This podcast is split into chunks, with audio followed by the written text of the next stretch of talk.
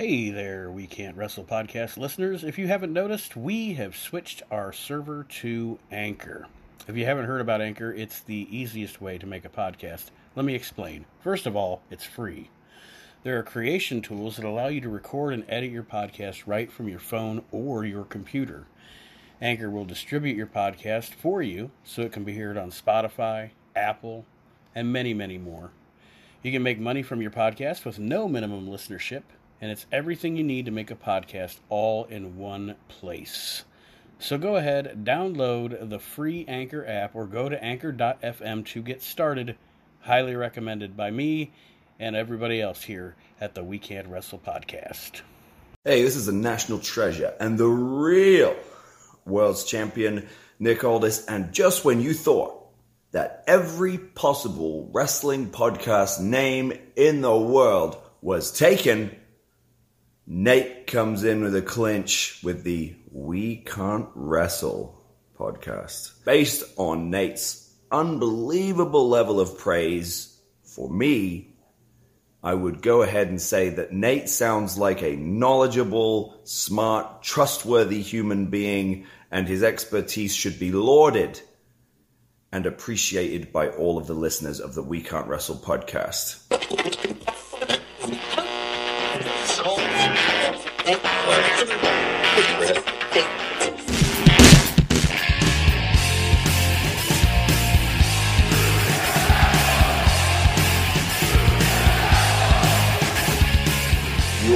Listening to the We Can't Wrestle podcast.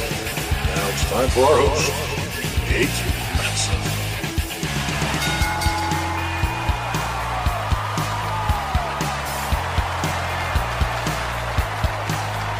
Hello, wrestling fans, and welcome to the latest edition of the We Can't Wrestle podcast. Nate Maxon here with you, and I am joined by my three awesome co-hosts, my brother Aaron, Hey, hey, hey.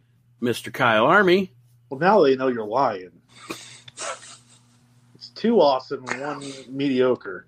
and the king of all admins, Mr. Archie Mitchell, is here. Hey, if if I have to be mediocre, I'm going to be the best mediocre guy on the show.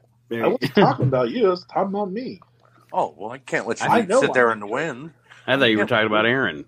fuck off. I'm the talent, man. like, This week, this week, all of us being in our 30s or 40s. Here, there I go. I'm the ancient one here, but our 30s or 40s here on the show. All of us have been fans, obviously, our entire lives, or since he debuted, of the Undertaker. And uh, he debuted in 1990. It's been 30 years of the Dead Man, and I know WWE is beating us over the head with it this month, which is not a bad thing. But we decided No. we're going to do that on our show as well this week.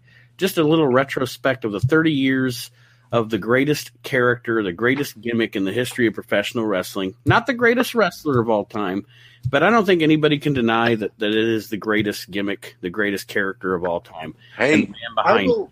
I will agree, disagree with you though. I don't think it's a great thing that they're beating it over our head because it's just like Wow. any other time. It's like we, they're sitting there and they're like, "Oh, here's all these stars. Here's Shinsuke Nakamura dressed up as the Undertaker. Here's Jeff Hardy dressed."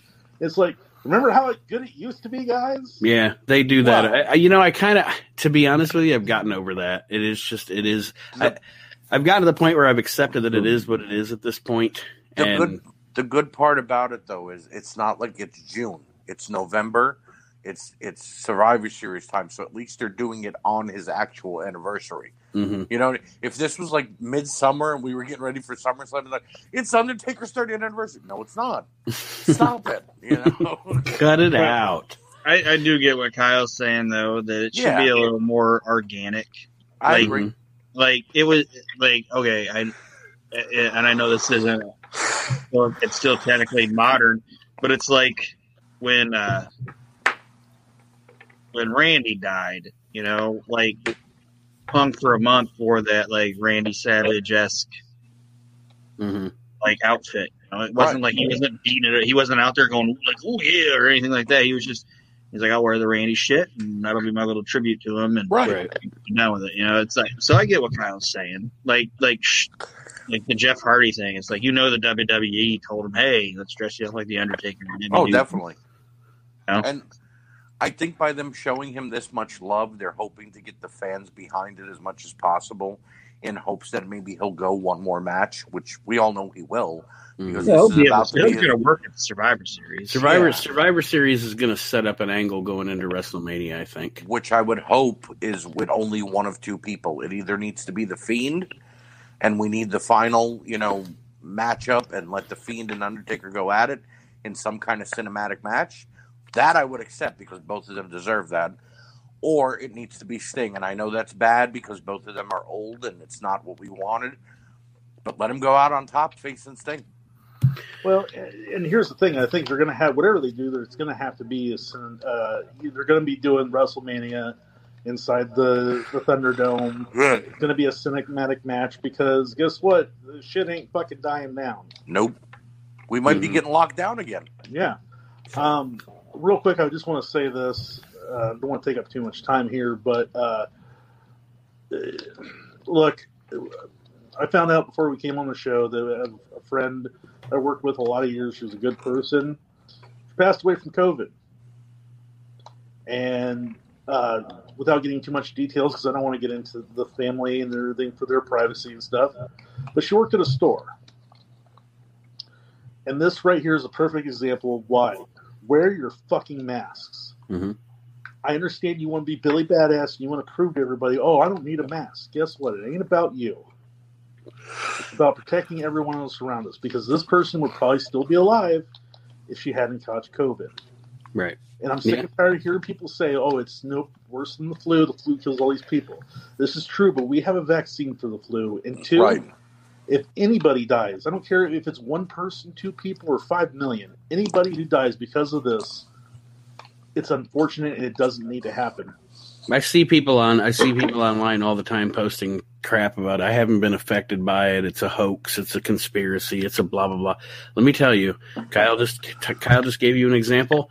And earlier this year, well, back in September, my wife's grandmother died of COVID. I mean, and granted, she had congestive heart failure, but she had that for years. But Right. catching catching COVID compounded that. And, and that's the point. The point is, like Kyle said, it ain't about you. It's about Right. it's about our families. It's about the other. It's about the elderly people. It's Aaron and I have a 96 year old grandma, and because we work with the public, when I go to her house, I have to. I feel the need to wear a mask in her house because I don't know what. I mean, I could probably power. I have a great immune system. I could probably power through COVID like nobody's business. But she's 96 years old. I don't know what I'm taking there, and that's the point. That's the entire point. And to what Kyle said, it's it's not about you. Don't be selfish. Right. Just do what they're asking. It's not a big deal. It's not you know. And the other thing no, is, no shirt, no shoes, no service. You've you've adhered to that forever. What's the difference? I don't talk about it a lot. But like people are like, I don't like to wear the mask. They're like nobody likes to wear the mask. right. If we all like to wear a mask, we would have already been doing it. Yeah, Right. You know and, what I mean? And, believe me, I don't like to wear pants. If I just walk around with no But- pants on, but- I'd do it. But nobody wants to see my balls, and Believe- nobody wants your COVID. So your balls are like COVID. believe me, everybody. Aaron and I, Aaron and I definitely can attest to this. You don't like to wear the mask, and we get that. While you're shopping in the store for ten minutes, both of us wear the fucking thing ten hours a day. Yep. So don't talk to me about I don't like to wear it. And mask because- just like pants. and Like, any eventually, somebody, like eventually, somebody was like, "Hey, orc, we really hate seeing your balls. It's making us all uncomfortable. And honestly, making us kind of sick. Can you put on these pants?" And he was like, "Ugh, ugh, these are super uncomfortable." But after about a year, he got used to it. yeah. right.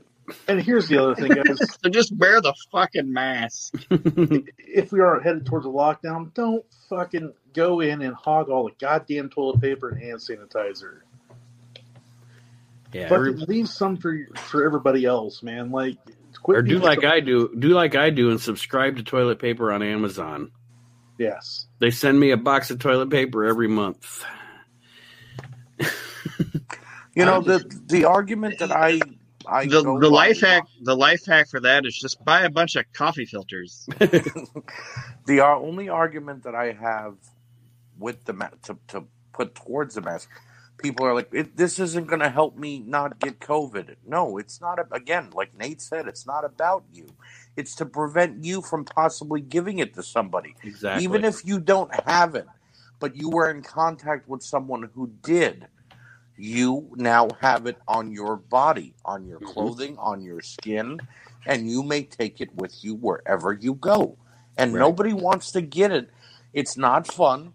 It's even if even if you like Nate said, we're younger people, we have good immune systems. It may just be like a flu to us. Okay, great.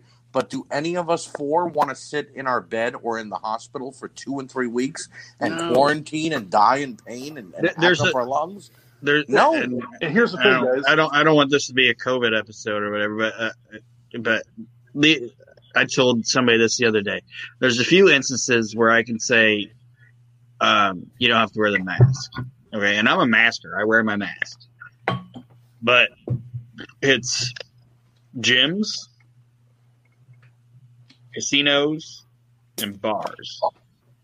And the reason I say that is because you don't have to go to a gym, you don't have to go to a casino, and you Right. don't have to go to a bar. So if you go to the gym, the casino, or the bar, and you contract COVID, that's your fault Right. because you chose to go there. But like if you go to the grocery store or a or a Cro- or a Walmart or a, a whatever, those are places you have to go because you need that shit. Right.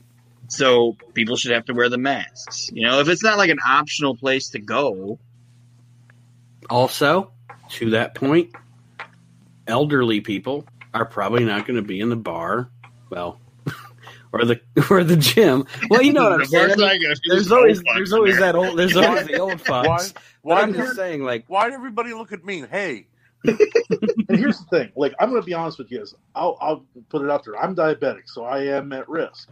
right. mhm. Um, you know, and I've talked to my doctors who are very damn good doctors, and they have said two people wearing a mask, maintaining six feet. Guess what? It puts the risk down significantly. Mhm. This works. If It you- does. I don't and- care what you saw on YouTube. I don't care what your Right. neighbor's friend told you. Go by what an actual fucking doctor who went to college and knows what the fuck he's talking about. Right. Yep. I'm gonna I'm gonna I'm gonna end this on this note. If you ignore science, you're a fucking idiot. All right.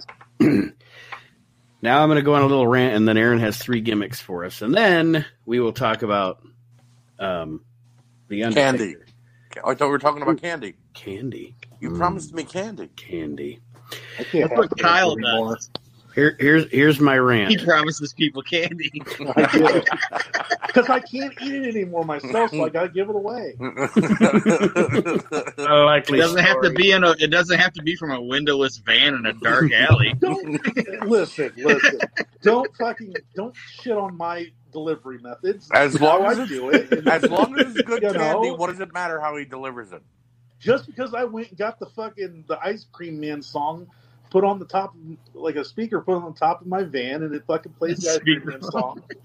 Don't fucking doesn't mean anything. Don't like quit And- making it out to be something and- more than it is. And and to Kyle's credit, when the song doesn't play, he sits there and sings it. I do. so- I'm like do do do do do.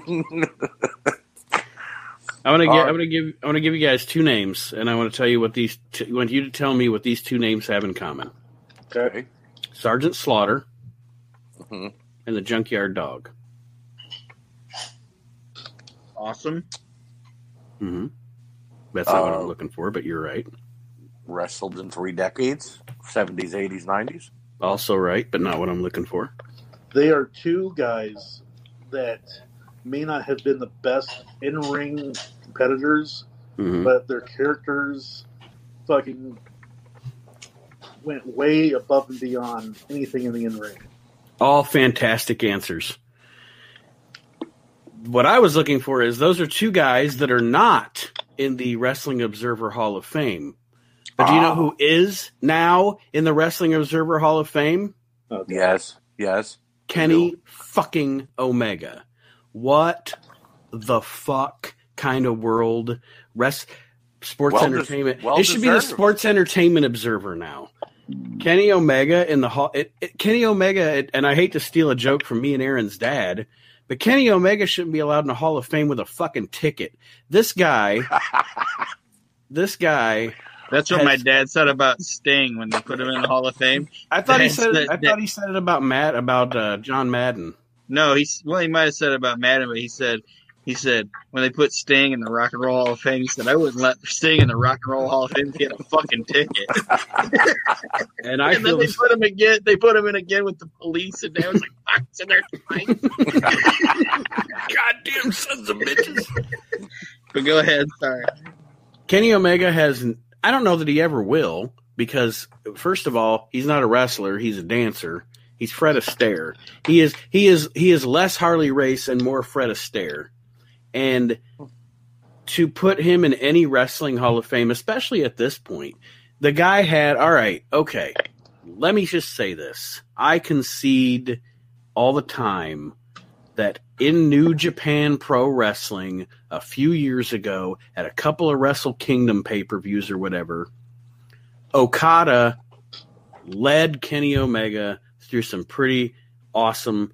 Well, okay, the matches in and of themselves were an hour long and had probably seven minutes of really good highlights. I mean, you watch the whole match; it ain't that great.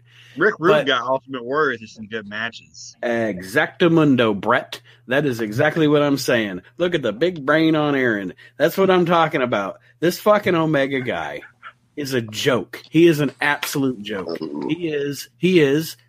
I, I would rather watch. I would rather watch El Gigante than I would watch Kenny Omega because El Gigante was at least a fucking attraction. He, there was something He interesting. that yes, there was something interesting about him. Kenny Omega dresses like a dope. He wrestles like an idiot. He's stupid. I don't know if he's stupid. He may be intellectually superior to me. I don't care about that. stupid. But for him Like, his to be, face- his droopy face makes him look stupid. especially at this point, for him to be in any Hall of Fame. And by the way, just a side note, now all the wrestling goobers that circle jerk over AEW and shit and jerk each other off about it that question the legitimacy of the WWE Hall of Fame they can suck my fucking big white cock because they, they that's it is out the window man that is th their argument for anything from the WWE Hall of Fame being illegitimate is out the window because they voted Kenny Omega into their Hall of Fame well, here's the thing, though. We're, we're talking about fucking Dave Meltzer. Right. I was just But- about to say but this. here's yeah and I was gonna say And, and I've, I've made this joke before to Nate. Okay, like the Observer people, they are whatever. When the people knock the WWE Hall of Fame, they say, "Oh, the WWE Hall of Fame, WWE Hall of Fame." They don't even have a building. And I told Nate, I was like, the Wrestling Observer Hall of Fame doesn't even have a fucking banquet. right. No, let me ask it's just a magazine. It just comes out right like here. Okay, thanks. And I understand. I understand it's not. I understand it's not Dave Meltzer. I mean, he he he puts he people And I vote. There are people that vote. the people Yeah, that he but lets hang vote. On. Hold on. However, he puts the person on the ballot. and not only that, but like I don't know if you guys listened to the Bruce Pritchard podcast about Goldust. Nope. It's very good. It's five hours. It's very very good. Jesus. But throughout the entire podcast, of course, if you guys have ever listened, I mean, for all the fans who haven't listened to it, basically what he does is he goes through the Observer from the Times and everything mm-hmm. else, and there is so much shitting on Dustin Rhodes. Hmm I mean, uh, immense. Even when the times when he got his shit straight and everything else, like Dave Meltzer shit on Goldust for no reason because he just didn't like it. Right there, it shows you there is somebody who is letting his personal feelings dictate what true talent is. Because guess Mhm. what, guys? You know, there's a reason why myself, Aaron, Nate, and Archie aren't running a fucking you know a, a Hall of Fame. We have a Hall of Shame, but I don't Yeah. think anybody will fucking disagree with But it's that. all for, it's all for comedy and it's all Right. opinion and it's These nothing our- serious about it. if Dave Meltzer came out and said these are my opinions, fine. But when he states shit as fact, hmm then people who have no brains sit there and they go, "Oh well, goddamn, that's that's how I must think." If Meltzer says it, it must be true. Well, that's the thing. People have given Dave Meltzer way too much credibility, and no one seems to realize that 20 years ago, people looked at Dave Meltzer kind of the way they look at Michael Cole, a very annoying person. And mm-hmm. over the last 20 years, he got this credibility because of his match ratings that everyone hangs on his every word. See, I will agree with Nate on this. Kenny Omega should not be in a Hall of Fame. Not because of why or what he does. That's neither here nor there. You guys know I'm a Kenny Omega fan. Mhm. But because number one, he's still way too young in his career. And number two, in the last two and a half to three years, he hasn't really done anything to prove himself anymore since his last match with Okada. So this was really for no reason for them to put him in the Wrestling Observer Hall of Fame. But to Aaron's credit, it's not really a Hall of Fame. It's a magazine, and they voted on who to put in. So I don't even think Kenny cared about it that much. Like I didn't see him tweet about it or say anything that great about it. Oh, he'll probably add it to his fucking entrance video. Oh, probably. But two facts, two facts I want to give you guys real quick. That was a good One. fucking joke. One, you want to talk? Let's talk about Dave Meltzer's fucking star system. He gave a five star to the first Hell in Cell match. Yep. that's a phenomenal match. But it had a non finish. Right. Can I It tell? had- Can I it tell you also? Aaron, don't say anything about non-finishers. I know, but it had Kane rip off the fucking thing. So right there, you're gonna tell me that's a five star match? I fucking disagree. Two, the only Hall of Fame that I truly recognize, because like I said, WWE, WWE's Hall of Fame, it's it's sports entertainment. It is what it is. But the cauliflower, uh, the cauliflower ear club, Cauliflower, yes, cauliflower, cauliflower ear, ear yes. club, Yep. that is. perfectly said. I'm drunk. But Kali Yali Yali Yali Yali Yali, Yali the Yali. Kali Yali Oxenfree Hall of Fame. Kyle's so pissed off about this, he stroked out. Ah! No, that, but that is the actual Hall of Fame that actually means something. Mhm. I agree. And to, and I'm not, I'm going to wrap it up, but I just, I, I had to bring it up because I just, I think that I wish it Kenny was, Omega's dad would have done that. Wrapped it up. Uh, Oh, he probably God. did, but Kenny's a fighter. yeah, fuck, he's was- a fighter. It was he's the a first. he's a flipper. Fuck, the first. I've never seen that guy be in anything that looked like a real goddamn fight ever, and that's the problem. oh come on! That fight with the eight-year-old Chinese girl was awesome.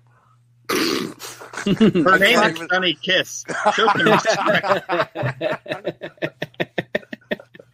Can't even say that with a straight face. All right, Aaron has some gimmicks for us. Thank you, everybody, for in in, in uh, indulging me in my little rant there. And then we'll take a smoke break. yes, we will take a break, and then we'll get into. Uh, I will the- say this: this is Take the off. first time I agree with Nate when it comes to kind of bashing Kenny Omega here. Though it really is not deserved, and I think it's just Dave Meltzer. and people always make this joke that Dave Meltzer is on the Young Bucks and Kenny Omega and Cody Rhodes payroll. Now with AEW, I feel he's on Tony Khan's payroll. Well, well, and I You think know? I honestly, I think he's just like uh, Jericho and Matt Hardy at this point. He just wants to be hip with the Right. young kid. So Right. He's ruining his legacy to be hip with You the young seen- kid. Have you ever seen Tony Khan's dad? Yes, He looks like he made his money off like old timey train robberies. have you ever seen Tony Khan's brother, Shere Khan? this guy. This guy, this guy over here, Yeah. All right. This, All right, Aaron. Aaron. Aaron right. has Aaron has his gimmicks for us now. All right, these are three jobbers that are joining my federation. They're going to lose to uh, Tranny Hodge and a couple, couple WWF or whatever. Um, I'll give you the description and then I'll tell you the wrestler. This wrestler can't hold a tune or write any original music of his own, and he is a favorite of Japanese businessmen.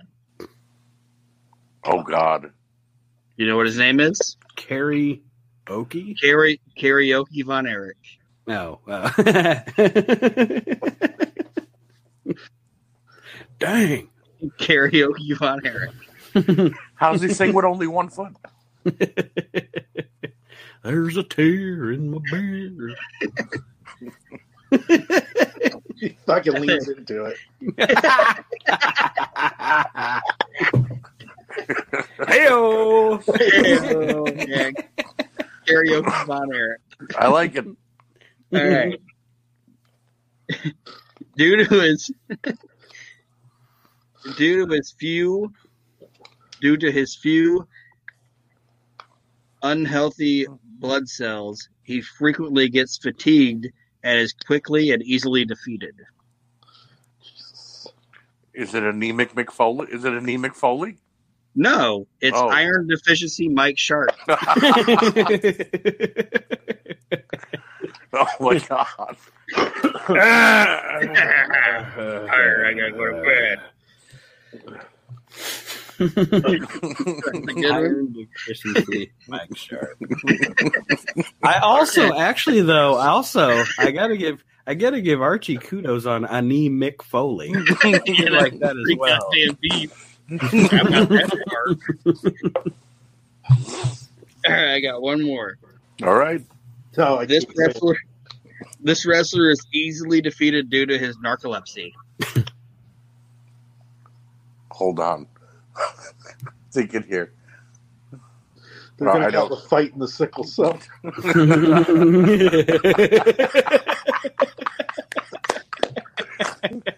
Sickle hell in a cell. Sickle cell in a hell or something. Yeah. All right. So what's the name of this uh doctor? This sleepy His guy. his name is Darren Dozoff. Oh no. Oh no. Uh, that gimmick makes me want to puke.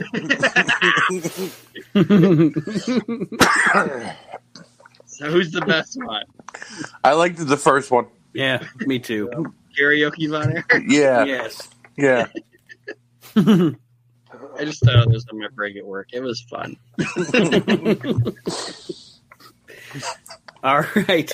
Well, that that being said, we will I take just- a break. Oh, go ahead, Kyle. I just had this vision of Eric or of Aaron sitting at. They're like, "How's those fucking reports coming?" He's like, "Karaoke Von Erich." I knew it real shit. yeah, ain't nobody got time for that. Fuck your P and L. I'm trying to come up with shitty gimmicks. These are gold. Well, I can see by the way Gold, you're laughing. I see by the, by the way you're laughing, Aaron. I'm not fired. Oh no, you're fired. I'm just He's like, "What's that disease called where you just randomly fall asleep?" Hurry, hurry, tell me. Narcolepsy? You got it. You're still fired though. You're still Still fired. fired. Yeah. Yeah, Get, your, get your shit out and go. Take your shit and go. Get your shit, dummy. get your shoe. Yeah, get your shit, dummy. Get out of here. And your shoe too. Take your shoe with you. All right, that being said, we will take a break real quick here on the We Can't Wrestle podcast. And when we return, we will discuss 30 years of The Undertaker. We'll be right back. 30 years and 30 minutes.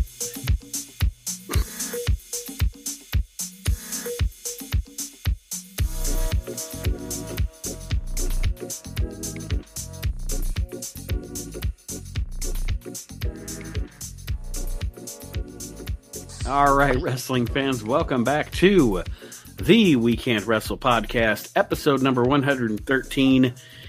And uh, this week, again, as we stated earlier during the uh, the beginning of the show, we're going to talk about 30 years of the Undertaker. Not going to cover the Mean Mark days, not going to cover the uh, Texas Red days, none of that, because we're talking about just the Undertaker gimmick, the Undertaker character in the WWF, WWE throughout the years, some memories, um, kind of run down his career. Because, like I said, I mean, we're all of the generation that I mean, we're the Undertaker generation. You know, there was Yes, the we Bru- are. there was the Bruno generation.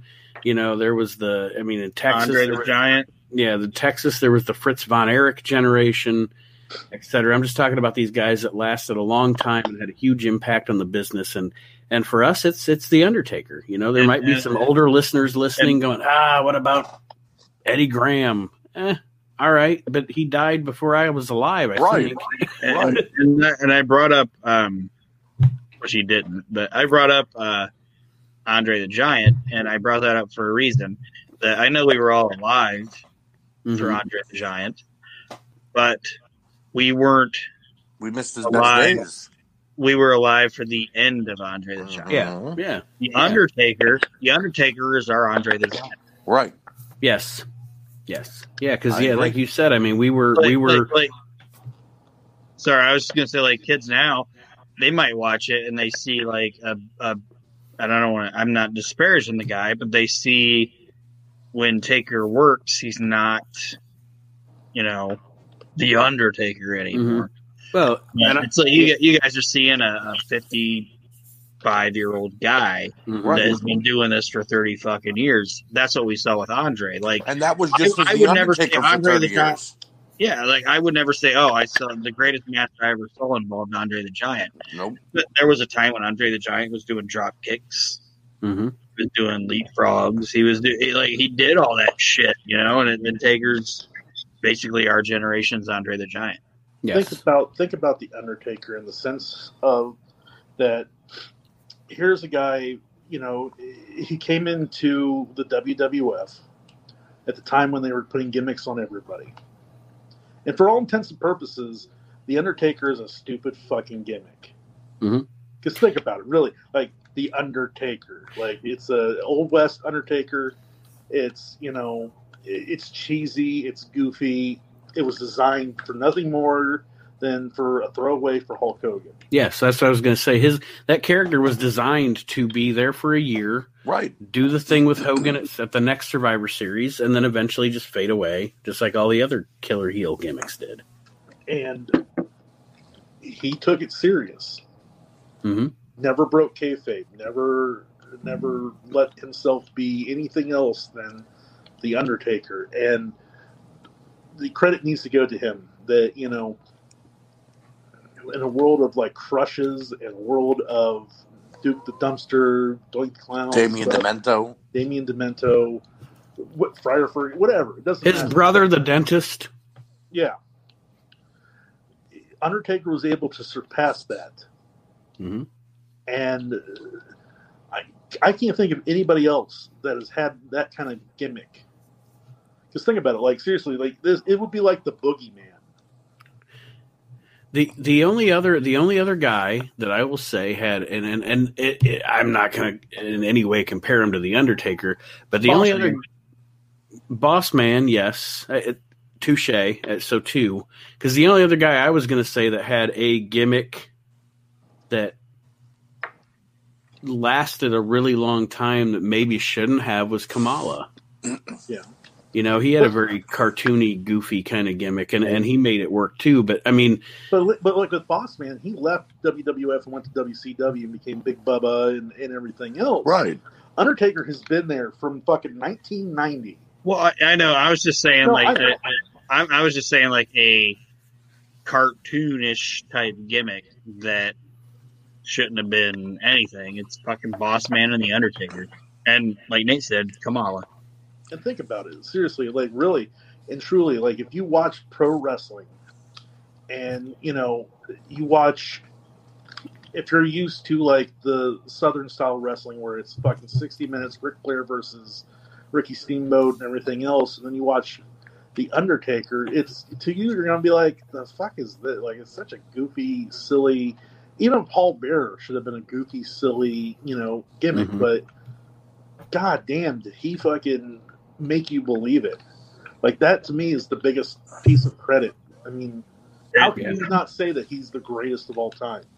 and and even without the like, taking the the goofy aspect out of it, Mark Calloway, the Undertaker, did how do I want to say it? He took a gimmick and did less in the ring and made more than any other fucking human being could ever do. hmm While also making other stars. yeah. Yeah. You know, I mean, does that does that make sense? uh, here's the thing. Um, the Undertaker debuted in 1990, and as a child, nine year old, yeah, he was scary. As I got older, he got scarier though. That was the funny part because he was throwing light bulb, lightning bolts and making things burst into flames. He was torturing Vince McMahon and burning a bear. You know what I mean? He got more vicious. But then, as his career continued to transcend, look, El Gigante in WCW, Nate, you mentioned it earlier. He was an attraction there. They brought him in as this badass, although he was dressed like a buffoon in Giant Gonzalez, but The Undertaker put him over for a bit. Same thing with Great Khali. Same thing mm-hmm. with Vader. Same thing with Kane. You mentioned Kane. Before he was Kane, The Undertaker's brother, he was stealing somebody's personality and becoming Diesel. He mm-hmm. was a dentist and he was the Unabomber. Yeah. You know what I mean? And then because he became Kane the Undertaker's brother and they had such great chemistry, it worked and it clicked and Kane made a career out of it. Right. For, for me, Yeah. and and and and like I said, with know? the the the making um, the more more with less thing, Mark Calloway took a career and extended it, and and and this is a, like an insignificant thing, but where like a Shawn Michaels, I'm not knocking Shawn Michaels, where like a No. Shawn Michaels might have to have a match where he has to have like four or five, six, seven near kickouts. Mark Calloway took his career, and all he had to do was fucking sit up. Right. Mhm. Right. All he had to do was just sit up. for- I'm going to give you my personal feeling of Undertaker because it's, it's kind of like Archie. Like I was a young kid when Undertaker first showed up, and you know it was scary as fuck. It was like holy shit! Like this guy's undead. This guy is you know kind of killed a little bit when I saw Suburban, Suburban Commando because Hi, Kyle. yeah, like I mean, it is funny though. It's funny as for what it is, but uh, like at, as Undertaker evolved, like you know, it's kind of like one of those guys I grew up with, where you know, like as he turned into the more you know Lord of Darkness, it was like this is coming of age when I discovered like you know Black Sabbath and death metal. So it was like, oh, this guy's fucking cool. Right. Into into the badass Undertaker, you know, as you know, you're trying to discover yourself. And to take it to take it back to the beginning, the debut of the Undertaker. Um, I remember at the time. Now this is going to sound crazy, but going around my school, okay, so the hype was Ted DiBiase's million dollar team. He's going to have a mystery partner on his team. The hype going around my school, and people might go, "What?" when they hear it, was that it was going to be not because nobody knew what the fucking Undertaker was going Right. to be. Like, that was a surprise, a complete surprise. right. The the word going around my school bef- between between us all eleven and twelve year olds that we had heard from teenagers and stuff or whatever was that it was going to be Shane Douglas because Shane Douglas at that time was was young was a young up and comer and uh, he would actually be in the Royal Rumble in 91 so a couple of months later and he had been on some of the TV tapings and so anyway then I that don't know why. said I don't know why. I thought I like. I was thinking back when I was talking about this. I don't know why, but for some reason, Little Me honestly thought it was going to be Butch Reed. Well, I because he, no had idea. ties, he had ties to the Survivor Series and to the WWF in the past, so it might have made sense. Mhm. You know, And my biggest memories of his debut at this point now, you know, come from the commentary. First of all, Roddy Piper, look at that ham hock. Yeah. And then uh, Gorilla, uh, about a minute and a half into the match, Taker hits Koko with a tombstone. And Gorilla goes, he hit him with a tombstone. And Piper goes, a what? I think he calls it a tombstone. Like he wasn't supposed. I don't think he was yeah, supposed yeah, to. Gorilla, Gorilla had too much information. Yeah, exactly. I think he You calls know? it a tombstone. That's my guess. I don't. I don't know. What the The- fuck do you I know, know? you look at the we, we mentioned the the character transcending and turning into something different. The tombstone when he delivered it to Koko B. Ware looked deadly. yeah, I yeah. could have sworn even till today when I go back and watch the match, I'm like, how is Koko B. Ware still alive? You know what I mean? Because he Mhm. literally landed on his head. And- And now you Jack look at the don't way crack, that he, man. you look at the way that when he hoists the guy up now, he's not holding their arm anymore. He's got them by the waist and the chest, and he's Mhm. making sure he's protecting them because we all know what happened with Owen Hart and and Steve Austin, and has happened with other wrestlers. They only trust the Undertaker and Kane to do that move anymore. I So- remember, like, so when when uh, when Taker finally fought against Hogan, you know, Taker's like, "I'm gonna bury all the Hulkamaniacs and everything else." Like, I remember, like, my dad, like, "Dad, he's gonna fucking kill Hulk Hogan." Like, like, I was fucking terrified, man. I was like, you know, and it was one of those things that, you know, looking back, I missed that.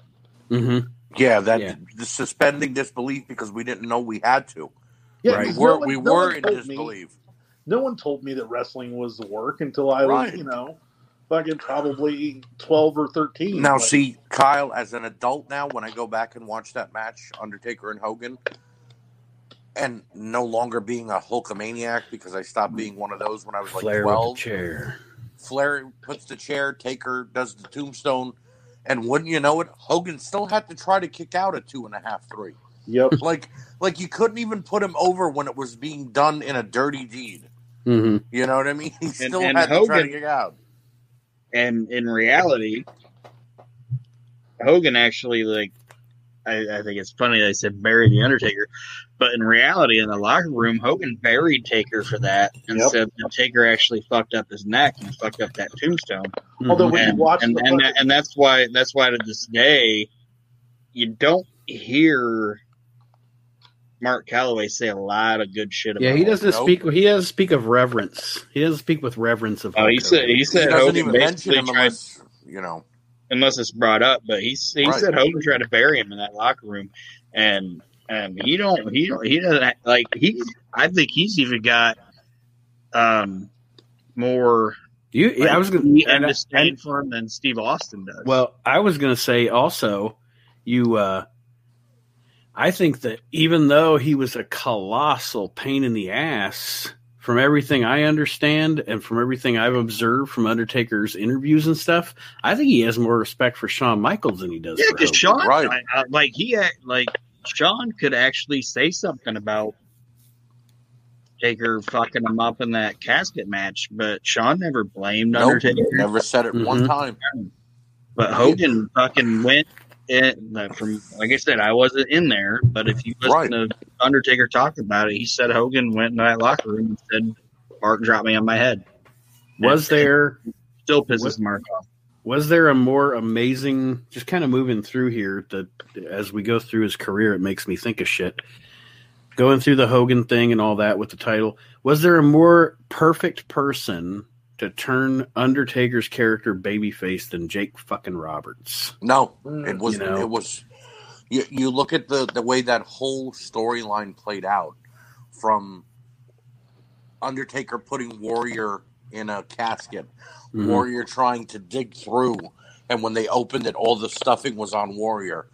And then Jake Roberts toying with the Warrior to teach him how to beat the Undertaker, but then he turned on Warrior, or and now they're It's like- friends. What you or, know? or following Jake up- to hit Elizabeth with the chair. i was about Right. to say following up one of the greatest rivalries they ever did in that company jake roberts and randy savage right, Jake Roberts' character being such a son of a bitch that he is Yep. waiting behind the curtain to hit Elizabeth with a steel chair, Yep. and Undertaker out Undertaker is the one to stop him. right. You know, I mean, we Aaron and I dog a lot on Jake Roberts as a person because as a person he's a He's complete a shitty human shit. being. But I will never deny that guy's he's one of the best heels ever, one of the best psychologists ever, oh, without a doubt. and uh, you know, just I mean, I'll never deny his talent. And, and this might sound this might be stupid too, but that was kind of cool too because like NWA did and WCW did, but WWF at the time they didn't do a lot of shit where it was like behind the curtain. Right. You know, like, you know what I mean? Like, Well, like you didn't you didn't see a lot of shit like that in WWF. and here's the thing: like with Undertaker turning you know, babyface, it's it's that whole adage of like you want to cheer for J- Jason, you want to cheer for the Terminator, you want to cheer for Freddy, you know, and it's it's that the the bad guys are always the coolest. hmm Right. 'Cause, you know, And so finally, you have him turn good. You're like, oh fuck, I can finally cheer for this guy. Like he's Right. doing good shit. Like you Right. know, and that's was the thing. They didn't change Taker's character. He was still, you know, the undead mortician. is just he was going after the bad guys. Right. Exactly. And that's the that's the mark of a really good character is whether they're a heel or a face, they're essentially the same character. Right. You know, the Rock, even to an extent, to an extent, and I don't want to get I don't want to get deep deep in the woods here, but even to an extent, was there really a huge difference between Hulk Hogan and Hollywood Hulk Hogan? No, there Like, wasn't. I mean Hulk A beard. Hogan, babyface Hulk Hogan was a heel. You know what I mean? Like that. He Yeah. grew he grew I mean- a beard and colored it black. Ooh. Yeah, I mean he. know, he but anyway, still- it's like He still talked about how great he was, and, he, and Mhm. everybody Listen. worshiped me. Listen. Everybody worship me. Listen to what I'm telling you. I'm telling you the best way to live your life.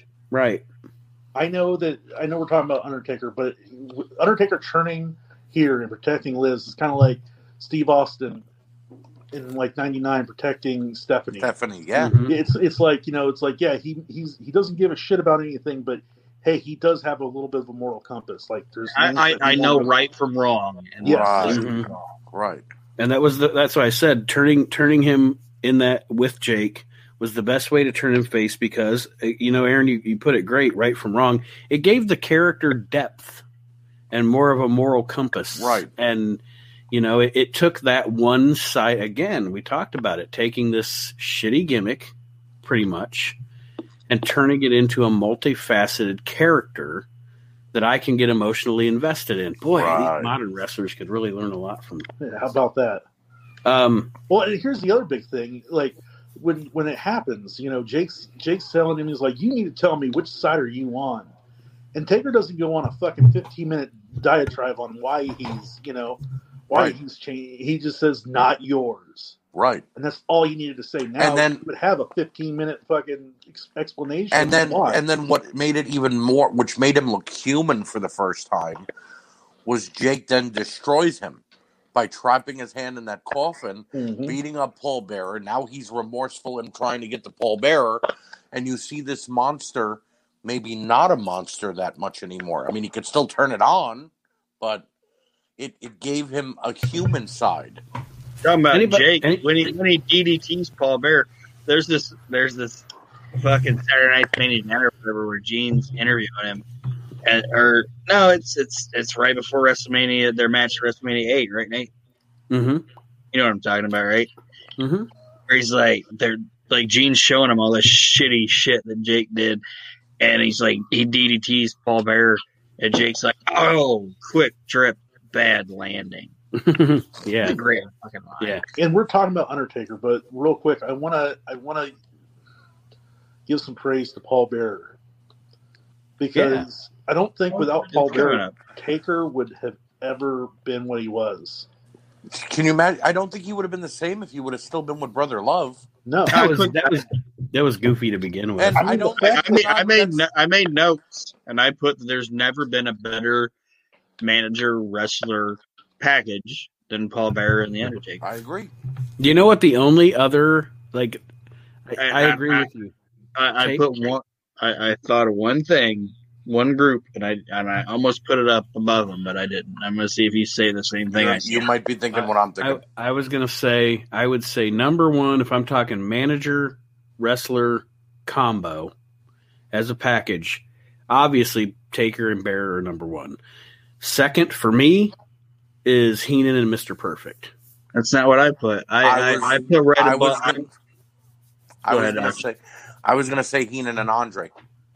okay I, there, there's only one group. There's only one manager can I take a guess? wrestler combo. Mm-hmm. Can I say what I said? Oh, yeah, go ahead. I want to. I just want. I want to take a guess. Liz and Macho. nope. There's All right, only so what- one What's one the right package. There's only one package I put like right, like it's A one, A B, and it's Jim Cornette and the Midnight Express. hmm I Okay. Yeah, yeah. Yeah, Cornette cared for them, so it made I sense. just, to me, I like the fact, even outside the ring, that Paul Bearer was the one that drove the Undertaker Mhm. everywhere, and he was the one to get the gas. And But but it's like I think of the gas when I when I think of the Undertaker, I think of Paul Bearer, And when Right. I think of Midnight Express, I think of Jim Cornette. Oh, and of course. that's why I put them A1, AB. Now, poor Undertaker through 93 and 94 and He was, 95. it was rough. the poor Yeah, guy, but- they, they put him against every clumsy fucking. I mean, and God bless him, you know. I mean, what a worker, but because he got some decent matches out of some shitty. oh yeah, oh yeah. Like Uh, WrestleMania 11 should have been shit. Yeah, but I will say this though, as But he bad as got some of a it was, he got a choke slam on Bundy. as bad as- WrestleMania 11, he was like, "We ain't doing Tombstone, brother. That shit ain't happening." That ain't happening. as bad as some of it was to see him and Yoko. Oh yeah, no, Oh and, yeah. and And that's my- definitely that's definitely something that, that I was going to mention. Kyle is through that whole time. I mean, you talk about the best big man workers ever. Yokozuna for his size and his breadth and everything. I mean, he's definitely he's a that's a different that's a different uh, conversation than My- most of the other guys that Taker was up against. my favorite promos were the ones where they would go and they would show and Paul Bear would be talking about like, you know, like yes, my Making the casket. Yes, Yeah. Taker's sitting there building the fucking Yeah. casket. Well, you- like And you wouldn't see him at first. You'd hear a ting, yes. ting, and Paul Bear would talk over it, and then you'd get right on the face of the sweaty Undertaker building a cat. It was like, wow, I, I love this. I want And- to see more of this. And also 1994 is the absolute I've said this on the show before. 1994 A lot of people dog 95. I'm actually a fan of WWF 95. I am too. for am me, for me, other than 1999, 1994 as a whole, you know, there are some moments like WrestleMania 10, et cetera, et cetera. But as a whole company, 94 is the most boring year in the WWF. Oh, yeah. Oh, yeah. And and Yoko and Taker did great business. They did they worked great together. And people can shit on that Royal Rumble all they want, but fucking uh 15 year old or 14 year old me, I thought that shit was cool. You know, seeing, it- seeing Taker get lifted into Like- the rafters. Like where he looks like where he looks like I look right now. And here's the coolest thing about it. Like Taker's entrance is perfect. It's kind of like with Bray Wyatt's now. It gave the fans a chance to be a part of it. Mhm. Right. because every single time that you would the, you would hear that gong and the lights would go down, up would come those lighters. Yep. And I mean, God, can we can we give credit to Jim Johnson for that fucking theme? I mean, that is just Although that I love that theme. His coolest theme is the one in '98 with the guitars and shit. But we'll get to that. With that. the Ministry of Darkness. Oh yeah. no, no, no, not no, not that one. The one before that, the da da da da da. Yeah, that's what I'm. That that that was essentially it became the Ministry's music. I think. Yeah, And I uh, they they slowed more- it. They slowed it down a little bit Yeah. during that, and we'll get, and chaining and stuff. Now, see, you guys are mentioning though that Taker got in the ring with some of the clumsiest people, and I mm-hmm. by by no means mean any disrespect for, to Kamala, God rest his soul, or Giant Gonzalez, God rest his soul, but essentially, Hogan leaves, and whether you want to admit it or not, Undertaker took on the role of Hogan because before then. Hogan was fighting all these guys, Bundy, and and you know, uh, uh, you know, all these big monsters. So it was like the Undertaker took over the Monster Slayer gimmick. Mhm. You know, yeah, they- so they kind of split Hogan's role after he left. They kind of Right. gave they kind of gave Bret the champion role, right, and right, then they gave Taker the Slay the Beast role. right. And shit, and you should talk WrestleMania nine as much as you want, but like, tell me there wasn't a bigger freaking eruption when Taker gets taken out by the the chloroform, and then he comes coming back.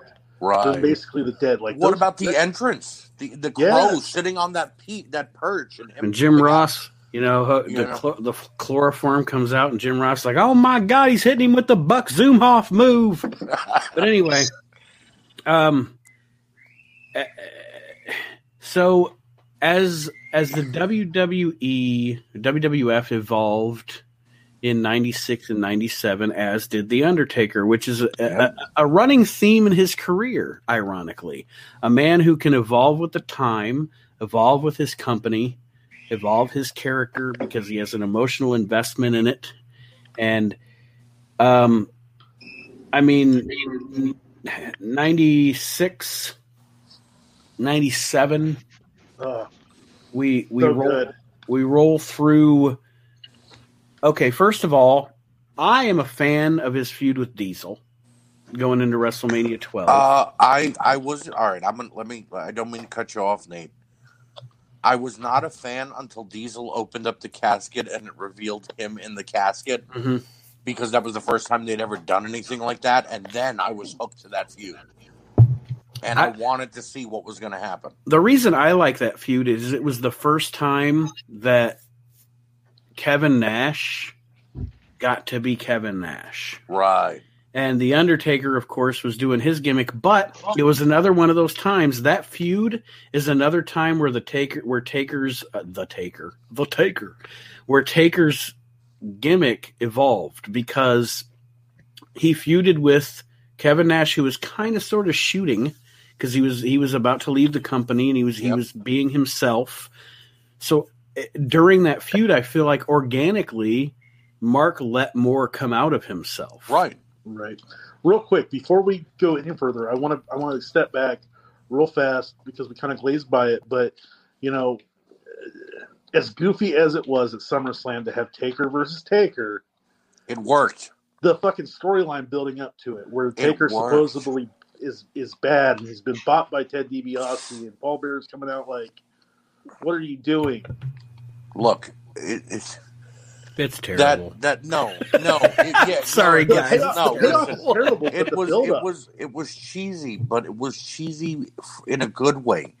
It was like the build, like Kyle said, the build up, and and Leslie Nielsen looking for the Undertaker, and you know, Million Dollar Man saying, "I have the Undertaker," and here comes out Brian Lee, and for the most part, Brian Lee was the Undertaker. He was actually doing a damn good job. Until he got nose to nose with Mark Calloway, and we realized he's an inch and a half shorter than that Yep. son of a bitch. the payoff is not good. you You- know what I mean? you, you, guys, you guys, you guys know I love you, right? Yeah. Yes. That was hot fucking garbage. It's terrible. No, come on, I'm I'm Nate. It's sorry. fun. It's just Nate, terrible. when you see them, agree. when you see them head and shoulders, and you're like, "Wow, Undertaker's looking down on my, on Brian Lee right now." It's like, you know what I mean? Hold Yeah. on, hold on, hold on. That that Taker versus Taker was fucking trash. Hang on, hold It was better. It was better than Kane versus Kane. Hold on, hold on, hold on. Time out, time out. That was not That's good, like brother. saying- that's That was like not good, brother. That's like saying early Ah, 2000 nobody got WCW was joke. better than late 2000. It's New York rules, bro. Nobody, nobody got my joke. I did, but hold I on. got no, no, no. Okay, I'm not saying I'm not saying that the payoff was good. The payoff was No, shit. it was horrible. But what I'm saying is the buildup. Where The only Taker- the only good Kyle. thing the, the only Kyle. good thing that the only good thing that came out of that whole Taker versus Taker thing was when Leslie Nielsen was like the women were out at the pool feeling macho and then Randy's like standing there and like women are like feeling him. That was the Kyle. only funny thing. Kyle, Kyle, I want you to listen to me. I want I- you to listen to me, Kyle. second. All right. One, one, one second. Macho has the greatest fucking line because they're like, "Oh, Macho." He's like, "Easy, ladies. It's a family show." Kyle, you Yeah. said, "Oh my God, did somebody just get murdered?" no, it's my granddaughter. Oh God, oh, is she okay? Yeah, no, she's just Oh. fighting. I remember She when my just, kid. she just she just watched the Undertaker versus Undertaker.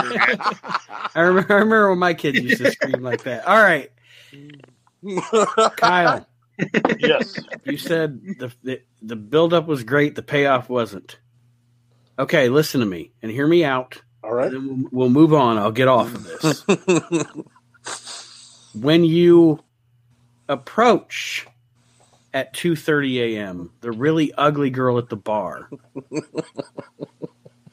the buildup is great and then later on as you're sobering up a little bit the payoff isn't but in reality once you sober up completely it was all bad it was all bad all of it was bad you are, but you got to, Nate. You have to There- realize there- something. there- there's just What, one the person most- with the clap. At the argue. most, Kyle and I were like 14 or 15. I'll That's argue. why it was great. At the time, at the time, it, it's a great thing. And yes, Right. maybe as you sober up, it gets horrible. But at that time, it is what it was, and. If, you if, had if some somebody, fun with it. if and then we're wrestling with regret afterward Hey, you leave Brian Zane alone. I always wondered if somebody spreads the clap, is then that applause? Heyo. That was a good one, Aaron. All right, moving along. Moving along. I do. I, I want to do this. I, I do want to say this. I, I made notes. I mm-hmm. like notes. Oh, and I and I do have some some question like quick hit questions that I'm going to ask guys. Ask you Okay. guys. okay. Go ahead. We don't we don't have to do it now, Nate, if you don't want to. But Well, you can as as we go through, you can ask them during the time frame they took place if you want. well, it's not really a time frame thing. It's just like boom, boom, boom, boom. Okay, but all right. Go I also wrote. Okay, well, let me ask this. Okay. Okay. I'll start with my first question. And I can tell, I'll let you guys answer, and then I'll tell you if that was my answer. Undertaker, his greatest rival. Greatest rival. And we'll start with Kyle. In your opinion, Kyle, who is The Undertaker's greatest rival? Mankind. That was my answer. That was also my answer. That was my answer as well. And Okay. that's that segues perfectly because I was about to say the Undertaker character uh, to me kind of grew up during the Kevin Nash feud, and he grew into this feud with this crazy, insane mankind. In which not only is mankind the the the one wrestler that since he started the gimmick really got the mo got, you know got he sold for the most. They got the the best of him the most. He took his fucking manager. He took his Yeah. brother, the Undertaker. You know? He, he was the on- he was the I'm sorry. I, I, the reason the mankind character is Undertaker's greatest rival is super simple. And you know what it is? Is he was the only guy that the Undertaker fought that wasn't afraid of him. Right. and that the Undertaker at times looked at him and seemed a bit afraid of him, Yeah, or not this afraid was of him, rough. not afraid of him, but at least slightly. leery of him. Right. Right. I can't hurt this guy. I'm sure all of us can go back to to SummerSlam '96 and w- remember what you thought when, because they do that so brilliantly. Here comes Taker out of the boiler room brawl, and he fucking reaches up to grab that urn, and fucking Paul Bearer fucking Smashes him. back on him. Yep. And that boiler- like, what the fuck? And that boiler room brawl, I've brought this up a couple times, is they have these cinematic matches and shit now. It's like you don't you don't need to do it like that. Like No, the boiler room brawl was perfectly The done. only thing, that, the And- only and- thing that, the only thing that hurt the boiler room brawl was lack of commentary. Yeah, right. I don't even think that hurt it. I thought it made it better. Yeah, I don't, I, I disagree on that. And it, it is, it, you know, it's semantics. It is, you know, it is what it is. I- But I just feel think, I just think commentary would have made the match better. I just feel bad for the fans in that arena having to watch the fucking match on a Like, TV on- screen. on those fucking the Television. TVs that they used Right. to bring down for your fucking school, like that was wrapped, Yeah. Right. to the fucking Howard- mean I, guard. Howard, Howard Finkel's like, ladies and gentlemen, the 27 inch Nikons. Yeah. Here you I go, paid- fuckers. I paid five hundred for a ringside seat to watch a fifty-inch screen? What are you talking about here? It's like when they when when when, when they'd bring out the little TV at Sherman Elementary and be like, "We want to watch Cheetah or um, Glory. Glory. glory." For me, it was glory. God damn it. How many times a year did I have to watch glory? for, for me, for me at Sherman Elementary, it was it, at Sherman Elementary. It was like we're either gonna watch Cheetah, which was a um, movie about a, A terrible about, movie. Sounds, about about sounds a like white porno.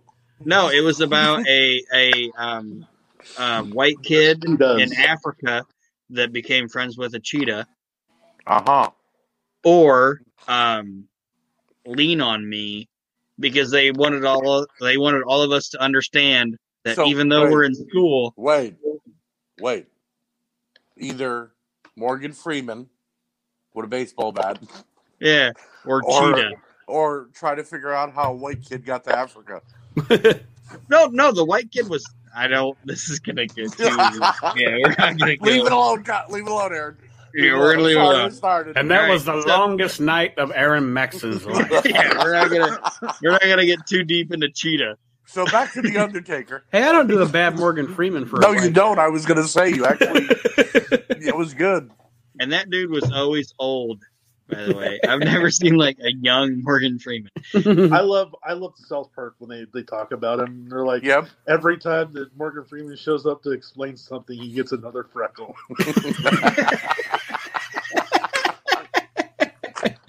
and they would zoom in on his face to show ping, another one would pop up. So, Can I um, ask the the Undertaker, the, the Undertaker feud with Mankind. I think we've established his greatest I'm, rival. I'm going to go on record and say that's my favorite feud that he had because, and not a lot of our listeners might know this, the feud kicked off on Mankind's debut. yeah, Yep. He fought Bob Holly earlier in the night on Raw, won, and then after the Undertaker had his match on the main event of Raw, here comes Mankind to kick the crap out of him and do it well. and I'll tell you this: those of you that are younger listeners that were not watching like we were live and in person as we watched pro wrestling as it evolved, shit like that did not happen. Nope. Especially with somebody who just made their debut. I thought it was unplanned. I was like, did Mick Foley just go rogue? Right. Yeah, I mean it was it was very very it was it was very out of the ordinary and obviously as the as the time goes on they came back to that feud. Yep. And you know Undertaker won the title from Sid and then went through a feud with Vader and et cetera et cetera and had had my favorite my favorite um SummerSlam main event ever with Bret Hart at the 97 SummerSlam. Right. Um, well, well, real quick, hang on before we get to that because uh, Mankind's feud with Undertaker was so important that it because of the whole face burning thing and Taker turning the fire on Paul Bearer. Uh, Paul Bearer comes out and is like, "I'm gonna fucking reveal a secret about you, Undertaker." Yep. and, and, and see, this might sound, and Nate, this, all you guys, this might sound silly, but um, Taker Mankind was almost similar to like Tommy Dreamer versus Raven. hmm Well, yeah, because there was a lot of hidden backstory. Yeah. Like, it, it, it- but even shit would burn off from it. You know, right. like right. like Tommy and Raven would feud with each other, and then somebody else would get involved in it, and then Tommy, Right. Tommy Well, started feuding with that guy, but eventually it came uh, And to, how to cool was Raven it- Tommy, and and Taker and Taker and Mick was the same way because like Mick showed up, and then all of a sudden now um, this Mick, this I keep calling it Mick, but this mankind This Taker Mick thing now this turn now turns into Vader, or it turns into mankind and Taker, and now um fucking Here comes Terry Kane. Gordy, and, and- and here comes Terry Gordy, and here comes Kane, and all it, it all. You know what I mean? and and they had like I said, I mean, again, you want to talk about a goofy ass gimmick, the buried alive match. hmm For all intents and purposes, it should be fucking silly, but like It wasn't though. to see Undertaker get buried Right. and to see that fucking hand pop up, Yep. like Yep. how are you not going to fucking be like, oh my god? You- Kyle, I that I, I agree with you one hundred percent. You go back to the Yoko feud, the first match he had with Yoko. They put him in the casket. He shows up on the Titantron and then floats off into the rafters and disappears. At the end of the buried alive match, when they bury him, you're like, okay, what's going to happen? What are we going to see now? And then it's just a simple hand popping up out of the grave to let you know I'm not gone. And then like, he turns, Hey, Hey, right? and then he returns as a fucking bat from the ceiling. Yep. Yep. like, Which was a little bathroom. weird. Was a little was a little weird. It was a little weird, you know. Like like I mean, okay, you got buried, And he had a he had a you know, teardrop tattoo. That was Yeah. like the only thing the Undertaker did that I was like, really? You have a teardrop Right, tattoo? That was right. a little Are you are you a mur- did you murder somebody while you were gone for that three months? What did you do?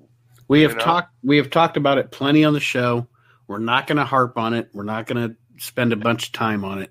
But since we're talking about Undertaker's career and we're talking about mankind, like I was trying to allude to earlier, like Aaron said, their feud kind of evolved and and it would go away and it would come back because again, comparing it to Raven and Dreamer, and of course, we would be remiss not to at least mention the Hell in a Cell Um, and I, one of the most iconic moments in wrestling history. And again, we've heard, we've talked about it a million times in the show. We They've won't go killed deep, him. deep into it. They've Yeah, killed and him. it- but I mean, again, once again, a man, the man making a, a, an indelible mark on the on the uh, on the on the business.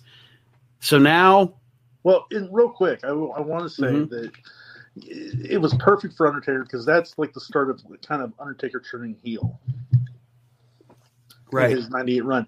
And like, think about that. Like, how much more of a heel can you be? Be like, I don't give a shit about this guy. I'm going to throw him off the fucking cell.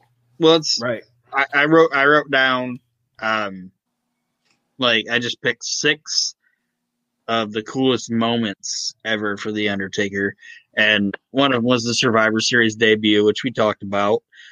But one that's on my notes is that it's it's fucking awesome what Mick did, and Yep. sacrificing himself for getting thrown off the cell. And I'm sure we'll talk about Mick at some point. But one of the coolest, most iconic moments for me is when he throws when when he gets thrown off, and they pan up and like Taker's just looking at it. Right. You know, he's just like With no looking down. remorse. He has no Yeah, the devastation that he did. It's fucking fantastic. And let's say for let's not forget the fact that the Undertaker's a badass. He fought and did that match with a fucking broke ankle. I uh I recently watched an interview with Mick and he mentions that they were actually there was more planned for the match. But when he went through the cage and Terry Funk comes out, Terry Funk goes to Mick in his ear and he's like, Tell me and we'll cancel the match. It's over. You know, you've gone 15, 20 minutes, it's done. Mick's like, No, go to Taker and tell him to knock you out. Because the fans will cheer if he hits a legend like Terry Funk. So he's like, Okay. So he goes to Taker, and he's like, you know, on camera we're seeing him go back off, leave him alone. He's dead. He's down. He's whatever. But he's really telling him, you know, Mick wants you to hit me and knock me out so that the fans will pop. So Undertaker's like, okay, and he comes back and he hits him with that soup bone of a fist. and Terry Funk goes over his head, is uh, goes over his ass, and his shoe flies off. Why I don't know, and, but you see it when it does happen. And all Mick kept thinking when he was getting pulled to the back after the match was over was, whose shoe was that? that was his main concern. Not am I dead? Not am I Not- hurt? But Now, Are are those my okay? teeth? right. Yeah. He's like, whose shoe was that? The or ring. how about the fact that Mick Foley fucking dislocates his shoulder and he's like, Taker, hit me with the fucking chair. Put it back in Put it back fucking into place. place. Like, good God. So we've wrote, we've moved into '98, and we would be remiss if we didn't mention probably. I mean, in the story, you know, we say mankind, but if you're talking the kayfabe story of the history of the Undertaker, you would probably say his greatest rival was his own brother. Yes. Kane. And we would be remiss if we didn't mention that until until they really you know what guys until they really started fucking with the story of Kane and Undertaker namely Oh, Vince Russo in 99 which is my least favorite year in the WWF ever it was a great story like it was just a good story and the two guys worked perfectly together and Yeah. they meshed well with Bill Moody and I mean, everything was perfect, and these guys were always good together. Sometimes, like I said, their story got stupid, and WWE would play with it too much, and et cetera, et cetera. But they I had some. know- They had some bad matches with each other. Let's be honest. They had some bad, but they're two great workers. They're Inferno two match? great- Well, They're- The Inferno match is fucking terrible. think about that. Like the story of here comes Kane. Kane takes attacks Undertaker, and Undertaker's like, I'm not fighting my own flesh and blood. Right. Like, and it took fucking Kane basically setting Undertaker on fire for Taker to be like, all right, you know what? The fucking gloves are off. Right. Like, I'm, You want to burn me? I'll fight you. you know, but uh, Nate, I still don't know who set that damn fire. They switched it so many times. oh to- First Yeah. it was Kane, then it was the Undertaker, then it was Paul Bearer, then the, uh, it was an accident. Like And okay, that- Ta- that's Taker- that's the that was Taker's, that, oh go ahead. Taker's, Taker's a better brother than Bret. Because, because all, all, all Owen did all Owen did was kick his leg out of his out of his leg, right? Fucking- And then- it, it took a fire to make Undertaker beat his own brother up. And of course, we how could we not forget the famous or infamous Jerry Lawler talking to Paul Bearer about banging Taker's mommy. Yeah. Yeah, one one leg was in California and the other leg was in New York. you know what's one of the you know what's one of my actual and, and, and, and, and- and- oh, sorry, uh, you guys talked about Jerry Lawler. When you bring up Jerry Lawler, it's like bringing up Bobby Heenan to me. Like through the entire episode, Lawler's like, "Did you hear Paul Bear talking about bumping uglies with the Undertaker's mom and all this shit?" And then like, like he's just saying all this shit. He's like, "Oh man, you know, he took the he took the one eyed train to Toontown and all this shit, you know." and he's just saying all this shit, and then all of a sudden, like the camera just pans up and fucking Taker's there, and Lawler's like shit, and fucking Taker beats the shit out of him. It's fucking fantastic. It's one of the best two hours you, you, Yep. you'll ever see. It's we're great. not we're not we're not gonna keep back and forth into the Undertaker Kane, so I'm just kind of discussing it now. But other than uh, that, uh, the earlier part of their their story, um, and I'm I'm not I, to be perfectly honest with you. Other than even though I'm a fan of the American Badass gimmick, I'm not a big fan of them as the Brothers of Destruction. It is what it is. But actually, low key, one of my favorite story, one of my favorite arcs of the Undertaker Kane story they ever did was actually more modern. I feel old because right now I'm saying modern was like 10 years ago. right. But when they had Taker, they had the big mystery as to who who uh who destroyed Undertaker or whatever, and then Kane was trying to implicate Rey Mysterio and blah blah blah. That actually to me was really cool. You know, Taker comes back at that SummerSlam. I think Yep. it's either 09 or 10. I can't remember. Opens the casket and there's the other. Yeah, and and you know he he tells Rey, "I know you, I believe you," and blah blah. But that was cool. But anyway, um, Right. Can I can I tell you can I tell you my favorite, and then I'll be done with it. My favorite um, Kane Undertaker moment. sure. Well, actually, my second favorite. My my my first favorite is in my my coolest moments, and it's when and and and it was just Kane's character sucker and Undertaker and The coolest moment Kane and Undertaker ever had, and the, the the greatest response it ever got from a crowd was when Kane was trying to sucker Undertaker's character in, and they saluted each other on Yep. Yep. Raw. Yeah, and that was fucking badass, and people pop for it. But my favorite is um, is WrestleMania 20, where Taker comes back and he's got Paul Bearer with him, and the fucking it's like raining in the arena. Nate, you know what I'm talking about? Yep. And fucking Kane is like tapping the Undertaker, and he's like, "You're not real." You're not real, and he's like, "You're not real." And then fucking Well- Taker grabs his arm and just starts fucking suit boning him. It's fucking great.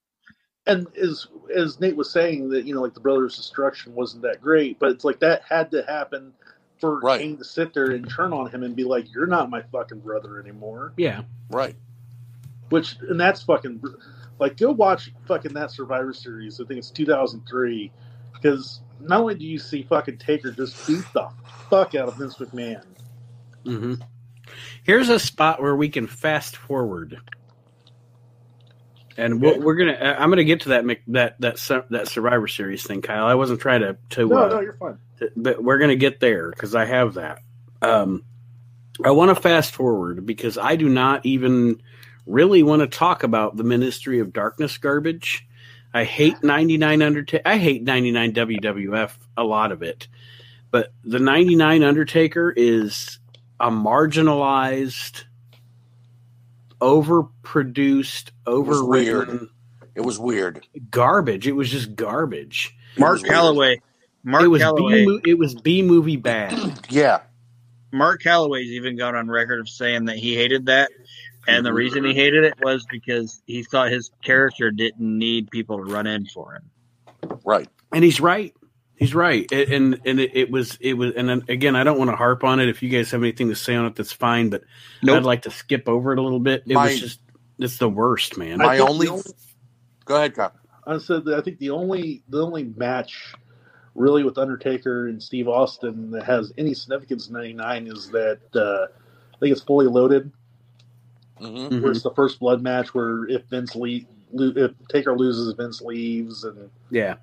Uh, but of course, you know, if I could, Vince comes back three months later, but Right. Of course. like that's still the fucking like I think that's about the biggest like build to anything because God forbid it wasn't WrestleMania. So I'm glad I could. All right, I got my next question. Okay, is Okay. that okay? Yeah. No. All right. My my Go next question is: I said favorite rival, and this is different. Mhm. Who is your favorite opponent of the Undertaker? And I want to say who mine is first. Go ahead. Shawn Michaels. Shawn Michaels. Yep. Shawn Michaels. Yep. I agree. There has been no human being on the face of the planet that knew exactly how to sell and work with Mark Calaway Oh, without a better doubt. than Shawn Michaels. Can I? I'm gonna be the I'm gonna be the odd man out here. Okay. I'm a huge fan, and we'll get to it, but I'm a huge fan of Randy Orton and Undertaker. Me too. Uh, too. it's it's passable. But Yeah. yeah, I, I, I agree with Archie and, and Aaron. Um, I mean, my favorite, my favorite, and it, it, it's hard for me a lot of times because, I mean, honestly, my two favorite matches ever have Michaels in them. Uh, the one is is is Angle and Michaels at Mania 21, and then my favorite match ever is is Michaels and Taker at 25. Mine too. Um, but Can I Yeah, ask I- about I think Sorry. I think I think Shawn Michaels working with Undertaker was was the equivalent to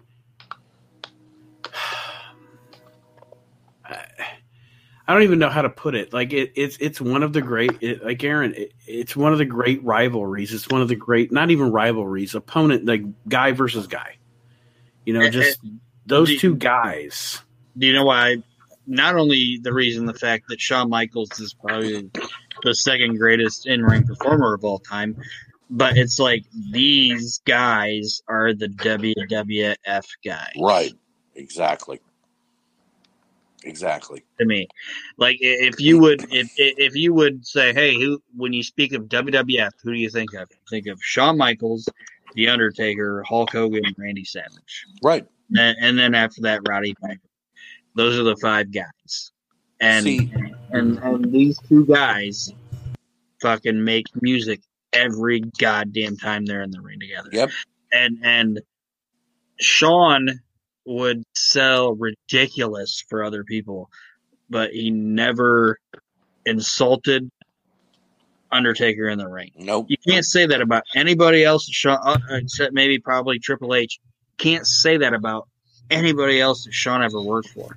Shawn, at his time, When he was on top. prick in the, huh?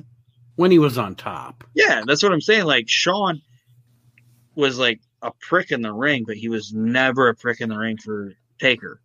Because Well, you knew Taker would have kicked his ass if they got backstage. and plus, uh, he respects the shit out of him, Yeah. and and that's Shawn, and that's Undertaker's greatest opponent, is Shawn Michaels. Well, I I liken uh, the Undertaker and Shawn Michaels rivalry and them being opponents because it happened so, you know, at sporadic times. Um, Shawn was Undertaker's Macho Man, the way Hulk Hogan had Macho, and they would always seem to meet back up after a few years. And when there was nobody else to feud with, there was Hogan and Macho. In the same regard, say Shawn had Undertaker and Undertaker had Shawn. When Austin and Rock were gone, the WWE had those two to stand on. Yeah. So and it's also those two are involved in my favorite Undertaker entrance, and it's the Heaven and Hell. Oh, I love that. That's yeah. hmm That is absolutely my my favorite segment between them is when Shawn Michaels comes out in all white as you know as a white Undertaker, Yeah. and it, it's pitch black, and you think it's the Undertaker. The lights go on. There he is in the white coat and the hat, and it's just like the Shawn Michaels music goes on, and everybody in the arena just pops. Yeah, that Heaven or Hell, that Heaven to Hell fucking WrestleMania Yeah. entrance, Yep. fucking beautiful. And on that note, it's time to take a break, guys. Okay. No. We're going to take a break. Okay, Archie's being petulant. And uh, when we return, we will have more of The Undertaker as he is going to become more human for us when we return. Here on the We Can't Wrestle podcast, Undertaker 30 year edition. We'll be right back after this. Well, well, well. You can't wrestle. So what did you do? You went out there and you started a podcast. You got that right. Ladies and gentlemen, you're listening to the We Can't Wrestle podcast, and I am Brian Pillman Jr. The We Can't Wrestle podcast is a podcast about wrestling and a bunch of guys that don't know how to do it.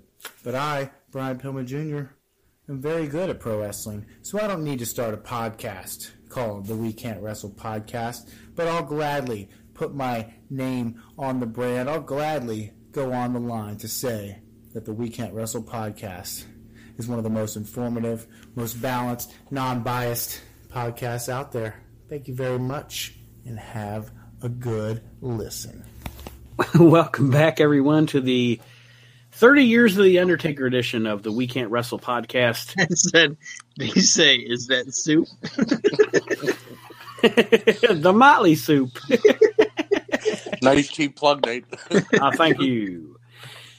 So now, again, like I was saying before, we went to break and we were talking about a little bit Taker's ability to evolve his character with the times and what's going on in wrestling in the WWF. We reached the American Badass stage of The Undertaker, yes. which the first part of it is it is what it is. But, buddy, you get into that heel American Badass Oh, yeah. Undertaker. And and Well- that rolls that rolls into my question. Okay. Okay. And if you guys don't want me to answer first, that's fine. The question is, what's your favorite version of the Undertaker? I'm I'm partial to Dead Man Undertaker. It's just the way it is. I'm not that Purple I- or gray? What's that? Purple or gray? Great. Great. Uh, I'm partial to hybrid Undertaker. okay. The the dead man gimmick with the bare knuckle fighter style. Okay. Kyle? I'm a fan of the 2002 2003 Undertaker. Booger Red. Dead Man that is- Incorporated. That's on my list. I, I not on my list. That's my answer. My my favorite version of the Undertaker is Big Eagle Booger Red. God, I love it. I, I'm I not. love I'm the not. short hair, fucking shit ass The heel. song Undertaker. alone is is just cool. You know what I mean? You done it now. It's like okay, let's see where we're going. Like when he And beats the fuck out of Jeff Hardy. Oh, I was. yeah. I was about That's to say great. he did. He did some great shit for young talent during that Yep. time, whether they made it on their own or not. You know, I mean, the stuff he did with Maven was amazing. Yeah, kicking Maven's ass all over concessions. Oh, Yeah, but when when You Maven, Maven drop eliminate kicks him, no, I know. I was joking. I When- was being joke. I'm joking him. when Maven drop kicks him out of that Mhm. rumble, he lands on his feet.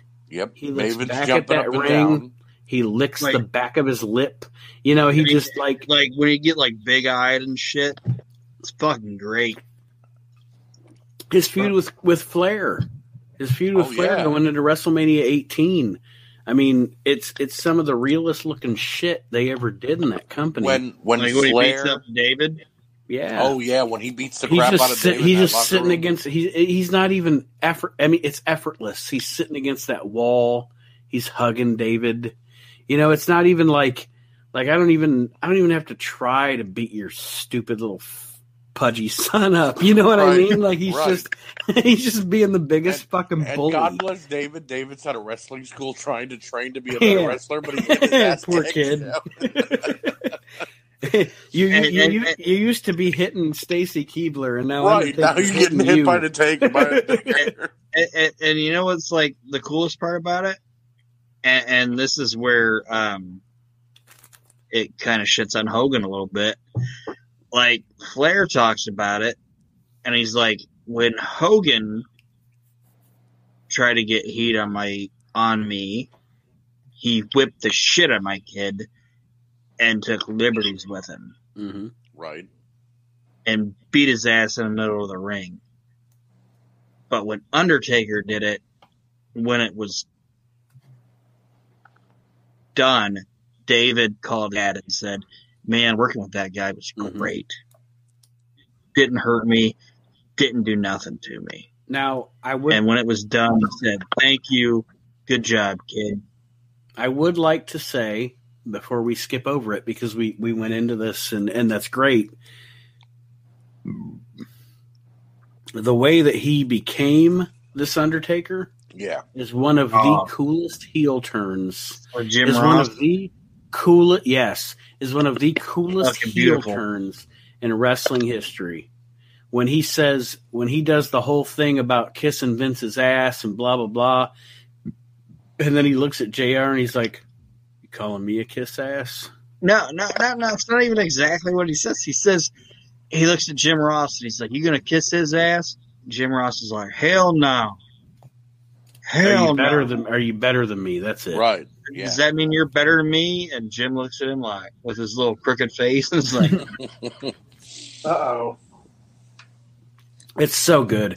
That that is one of the most well done segments in the history of Raw, my opinion.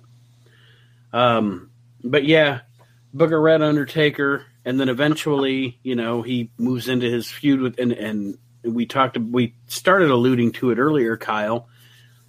Um, he kind of goes babyface again. You know, he does the with the flag and all that, and blah blah blah. Then he moves into that feud with Vince. And then he cracks Vince in the head The first minute. so hard.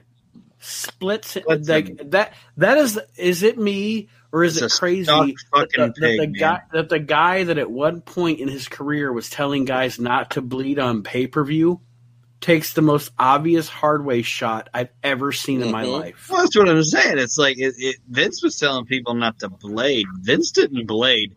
Vince No, got Vince- scalped. No, he- which you know, Like like Undertaker became Tatanka for a minute because he scalped that motherfucker. but you gotta say credit to him that he was willing to be like fucking like that and Big Show getting punched by Floyd Mayweather, where it's just like fucking unload on me, yeah. like Right. God, ugh. Undertaker hits. He hits him with that. Isn't I'm it? just. It's a I hate to ladder, harp on it? it. Uh, Huh? It's a ladder. Isn't it? No, it's a shovel. Yeah, sho- yeah, it's a shovel. He fucks Because him it's up. a buried alive match at Survivor Series 03. yeah, No, it's like right on, at the hang on. beginning of it. It's like boom. All right. No, he hits him with his fucking fist. Well, doesn't he crack him with the shovel though? Yeah, towards the end of the match, but like what what Bus Taker or Bus Vince open is fucking he fucking because Vince walks up and he's like, "Oh, there's a higher power. I believe you know, like God's gonna protect me." And fucking Mhm. Taker just Pops that and motherfucker. as soon as he goes down, and just fucking blood. It's like, holy shit! Either way, Vince bleeds like a fucking stuck pig, and uh, the the setup here is for, as we we just discussed, him coming into being a more realistic approach to his character, and this is where I become, like I said, the hybrid is my favorite Undertaker because he returns at WrestleMania 20 um, against his brother Kane. As You're not real. You're not real. yeah, as Well- the yes, as the Undertaker. And But- and the big the biggest pop of that entire WrestleMania is Oh, for oh, sure. Well, because yeah. hold on, hold on. we don't see we don't see Undertaker. We don't see, hear anything from him until Royal Rumble. Kane's in the ring, and the fucking clock counts down, and then bong, and fucking Kane's just like, "What the fuck?" Rob Van Dam. Yeah, Well, you said you said bong, so I just Uh, yeah. Rob Van Dam likes to smoke pot. Yeah, yeah. thanks, thanks, Cal, for shitting on my joke. God damn it! you know what? I'll let you have a zinger once in a while. Yeah, there you go. It's all right. Hey-o! Hey-o. But um, like Aaron said earlier in the show, talking about Kane and Undertaker, that is a very cool moment where Kane's Yeah, like they made it tapping him. rain. He's They made it him, rain and he's like, "You're not- the. You're not real. You're not real. You're not real. And then fucking Undertaker starts unloading on him with them soup bones, man. Well, hold on. And, and, because- and like I said, they made it rain in the building. That's fucking And cool, then- man. Well, and and Paul Bearer, fucking, he walks up and he looks at Kane and he's like, "My son." He's like, "You're no son of mine," and turns his back on him. Well, let's be honest. At that point, he waddled up, but Well, yeah. but still. Look, the man like chocolate cake. That's what you know. You know, Hey, I like chocolate cake too. Yeah, I mean, I'm I'm I waddle too, so don't Yeah. you know? Now this is as, as we as we move past WrestleMania 20. Um. Yeah, there's stuff going on with Taker and blah blah blah with the Dudleys, and it's all very convoluted. And it, it was almost a time with Undertaker booking the Undertaker where it seemed like Paul Bear or Paul Bear, Paul Heyman was trying to appeal to Vince McMahon with some Yeah, that that fucking the like Dudleys thing.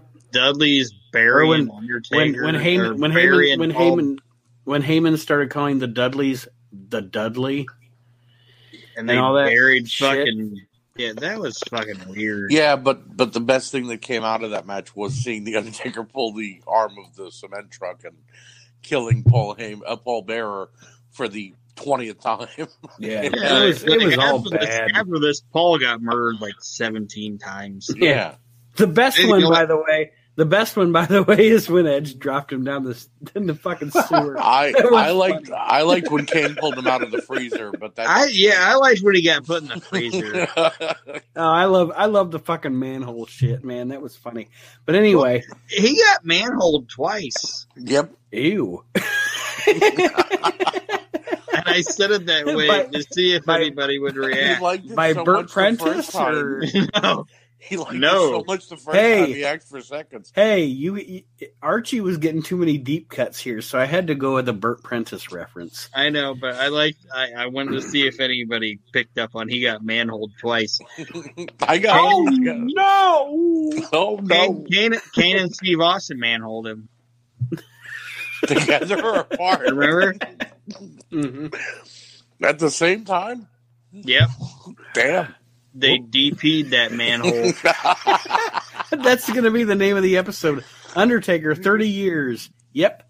Oh, whoop. they DP'd that manhole. But anyway, now to what Kyle was alluding to earlier and trying to get into, That one of manhole. Ta- one, one of one of Taker's greatest rivals. You know, we talked about Michaels, we've talked about Kane, we talked about Mankind. You got to talk about Randy Orton. Yeah. What a feud! I'm what a begging you, rivalry. man. I'm begging you, I'm man. begging you, man. That's my son. I'm begging you, man. Bob Orton. fucking Orton rip or Bob ripping the fucking fake face off and shit.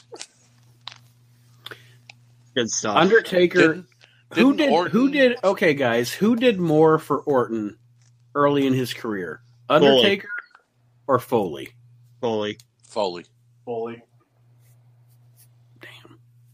Un- In my opinion, I- Orton was just another name on the on the street. See, I disagree with that. I will agree with the Foley thing, but I think Undertaker I'm not sold dis- for I'm not sold dis- for Orton and put over Orton more than he did most of the guys of Orton's generation. I Well, you hate asked, you asked the question. You asked the question of which one or the other. I'm not discounting what Undertaker did, but fully put fully put Orton over way more than the Undertaker did. I hate Randy Orton. I don't bloody understand that. Archie. We're not going to get into it. He's deep here, as it's about the- fuck. oh my god, I love Randy Orton. He's boring. We're going to have to do a Nate and Archie debate Again, Randy Orton episode. Yes, Oh, but I'm Look at this, eat in this Arch. one. Look, Aaron. Nobody can see yeah, this. Yeah, I don't. You know, you- you- okay. I, I he's showing me. That's that's great. They did not need to make a figure just to give him a cast. Okay, that was that Randy Randall Orton Jr. uh, news. That was the shittest. Damn, boring. Worst member of Evolution. Worst member of Evolution. shit, damn, goddamn, boring. making me have a seizure on the podcast. This fucking dude's got Tourette's. Ra- Randy Orton gives Archie a stroke on the Weekend Can't Wrestle Shit, podcast. the best thing, the best Baking thing that soda, happened to Orton popcorn. was I shit Chicken myself. the best thing that happened to Randy Orton was joining Edge and making rated RKO. That was the only time he was even remotely entertaining. Ah. all right, back on the Damn. Undertaker. But I digress. We've, We're we've talking about delved into this. this Don't you sub- dare get me off topic, Archie. We've, Mitchell. we've delved into Listen, this subculture. Listen, I We've- love you. We've delved into the sub sub. sub. I think we found our uh, our topic for the next show. I I love you and all your Kenny Omega hate. You can love me and all my Randy Orton hate. You're absolutely right. I- I'm lo- one saying- love, I'm- Archie. I'm just I saying love you, we. brother. Mhm, Love you too. I'm just saying we've dubbed into this sub this subcategory that I didn't know how much fucking Archie hated goddamn Randy Orton. I can't stand him. And when he beat when he beat Drew McIntyre recently, I went shit. It's the age of Orton again.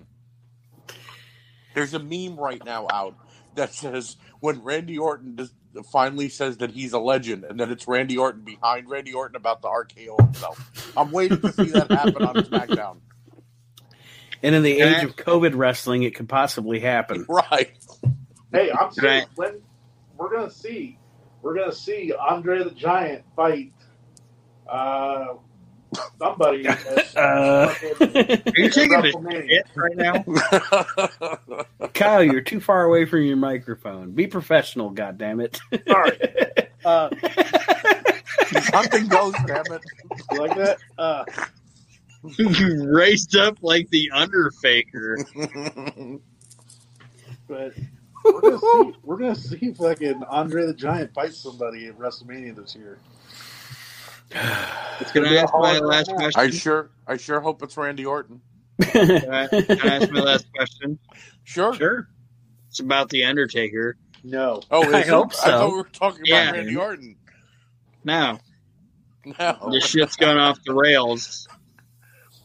It always goes. Off. It's off just the about the Undertaker, and I'm gonna say my answer first because y'all are gonna get fucking crazy. Um, favorite match of the Undertaker's career. This is my favorite match of the Undertaker's career, and it's his match versus Brock Lesnar at No Mercy 2002 Hell in the Cell. Good match. It's a fucking fan- it's a fantastic match. It's it's a it's a good match. I I, I like it. fucking great. Bell to bell. Everything about it is fantastic. Everybody bleeds, and it's my favorite. It's not only my favorite Hell in a Cell match, it's my favorite Black Brock Lesnar match, and it's my favorite Undertaker match. Lesnar and Undertaker in, are in my top ten favorite wrestlers of all time. This fucking match is perfect. Bell to bell, fantastic.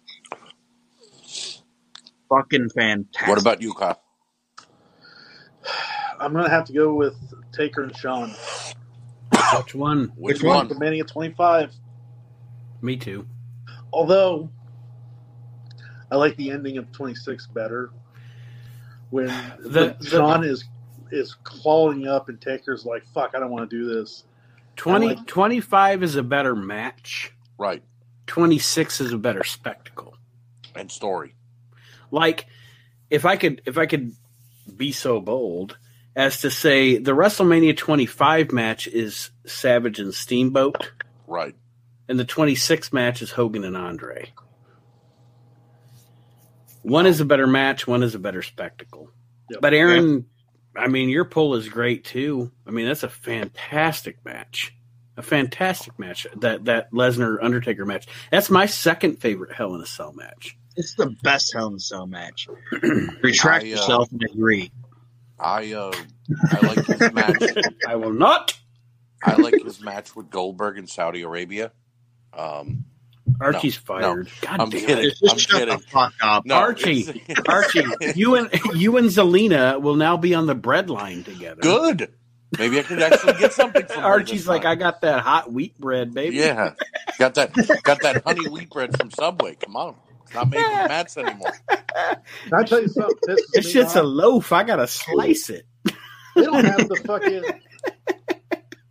They don't have the uh, what, what the Monterey cheddar fucking bread breaded sub anymore. That pisses me off. Fucking COVID. You fucking Go back bastards. to bed, Kyle. Uh, no, I, Huh? I, I have to agree with I have to agree with Kyle and, and Nate. Uh, WrestleMania 25, um, Undertaker and Shawn uh, helped me once again become a fan because Mhm. at that point in time, before then, I was just watching and I was just like, okay, it's wrestling, it's on, great. Right.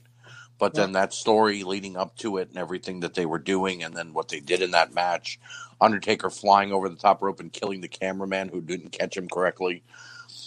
It, That was it, Domino. Wasn't Yep. it? You want to talk? You want to talk Sim about Snuka. Or was Get it it right. Deuce? It was Sim Snuka. Was it Now to Domino or Deuce? It was Domino. You want to to talk get- about a great build up from 25 to 26 with Shawn? Oh God, Taker. it was a Well, one-year. Hold on, Yeah. hold on. To move along, this moves the story along a little bit. This is a three-year story Yep. that is told because, again, we have to start here. 2007, the Royal Rumble. Yep. The final two guys are Shawn Michaels and Undertaker. Well, that's 08, Aaron. I know, But- but, it was fun.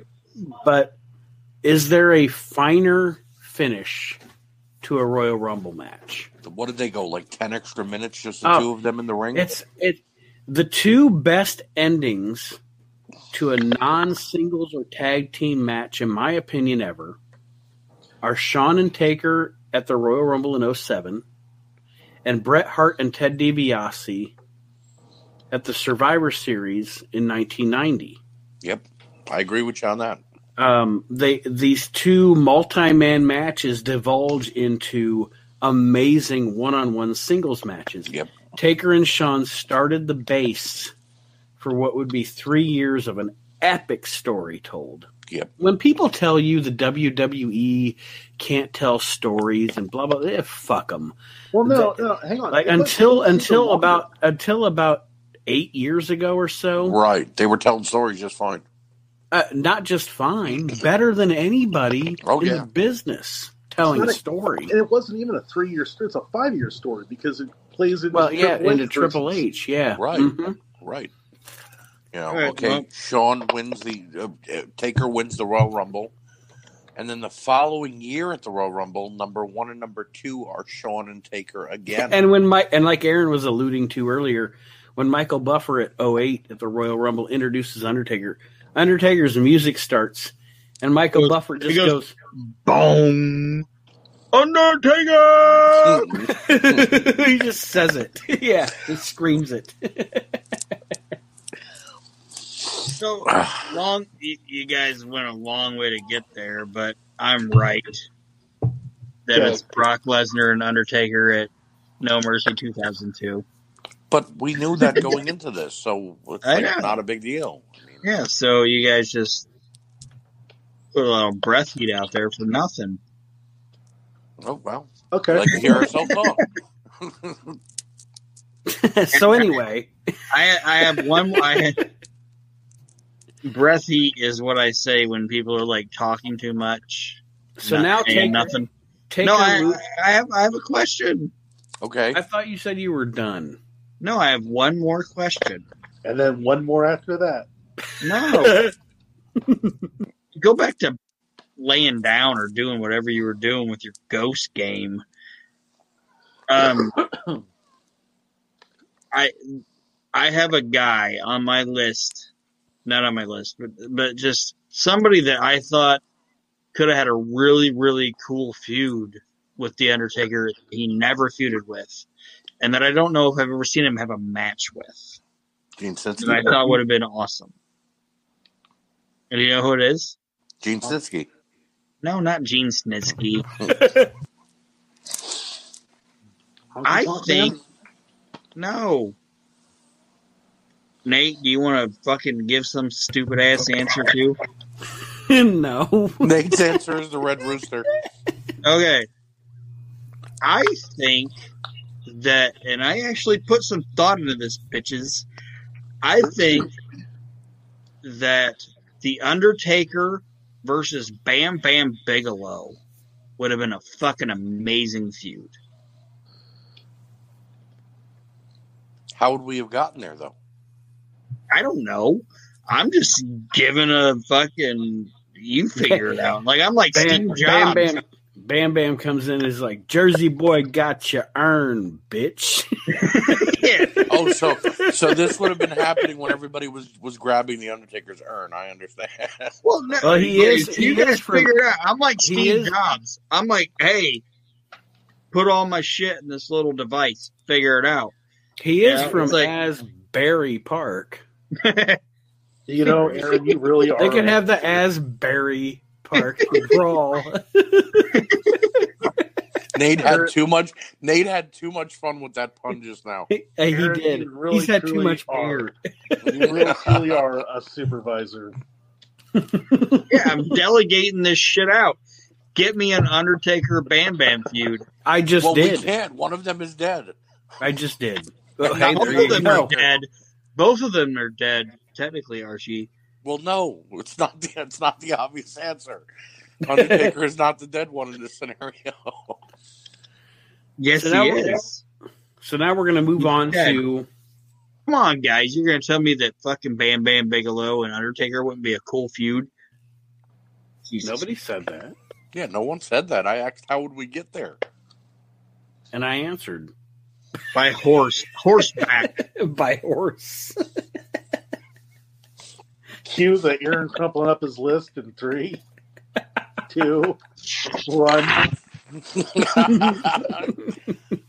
I wonder if the fans at home were able to hear that.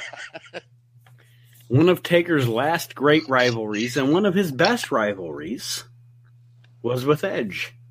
Yeah. yes. yeah, we got to watch that shit.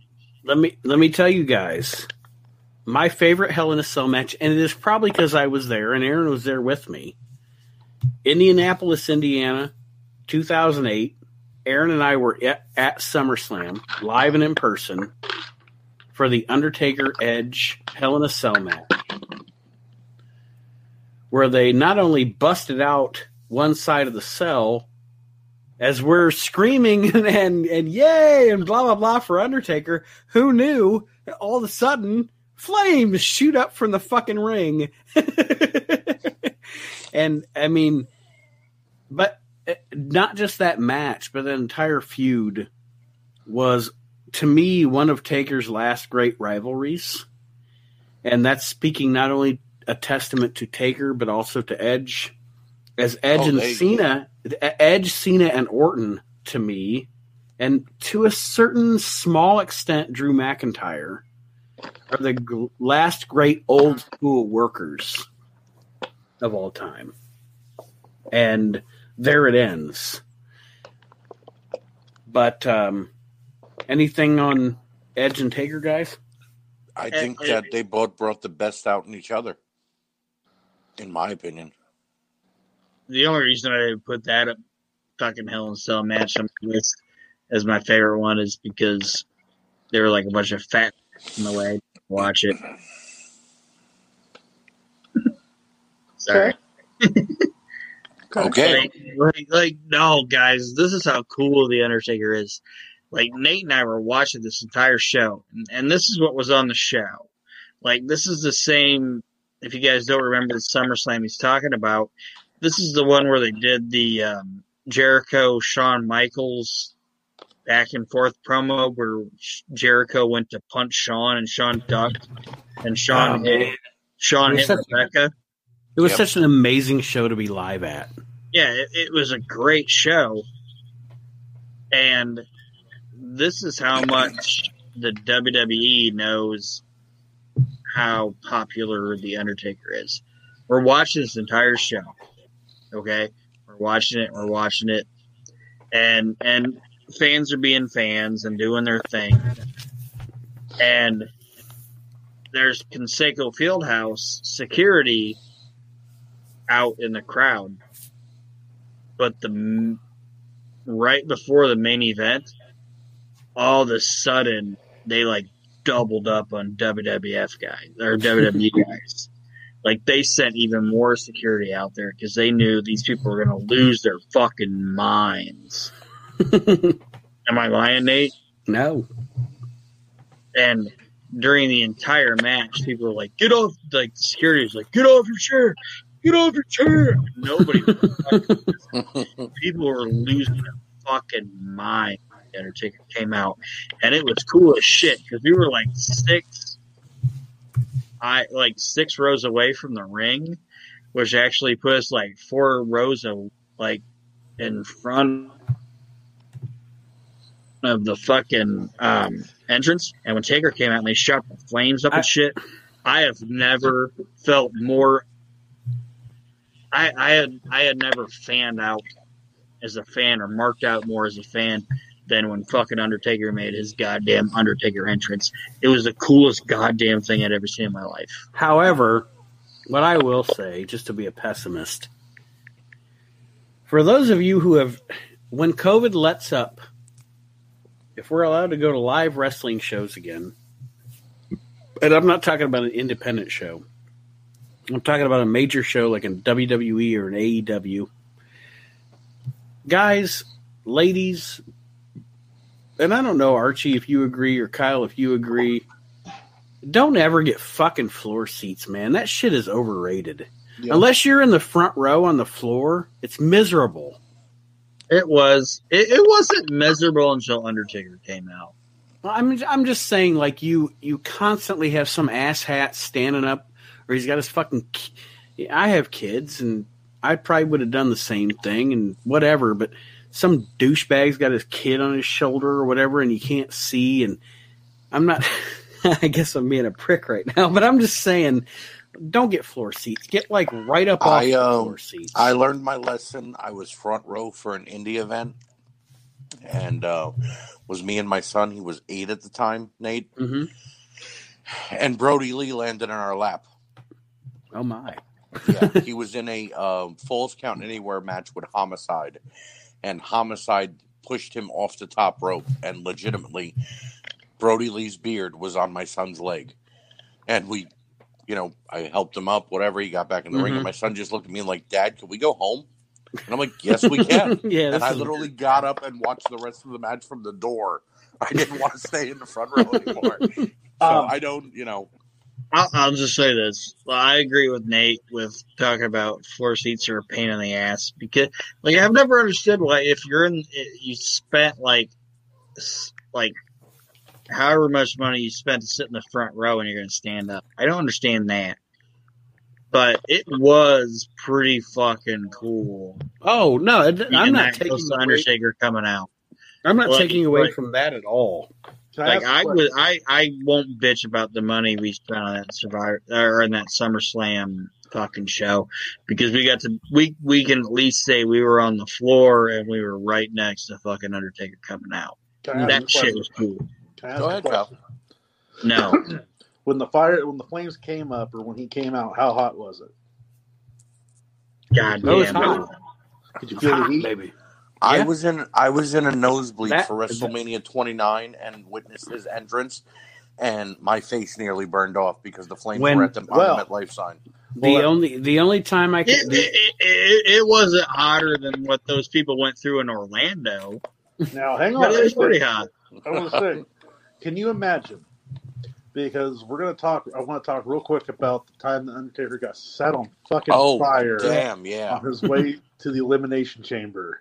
And finished his match. Yes.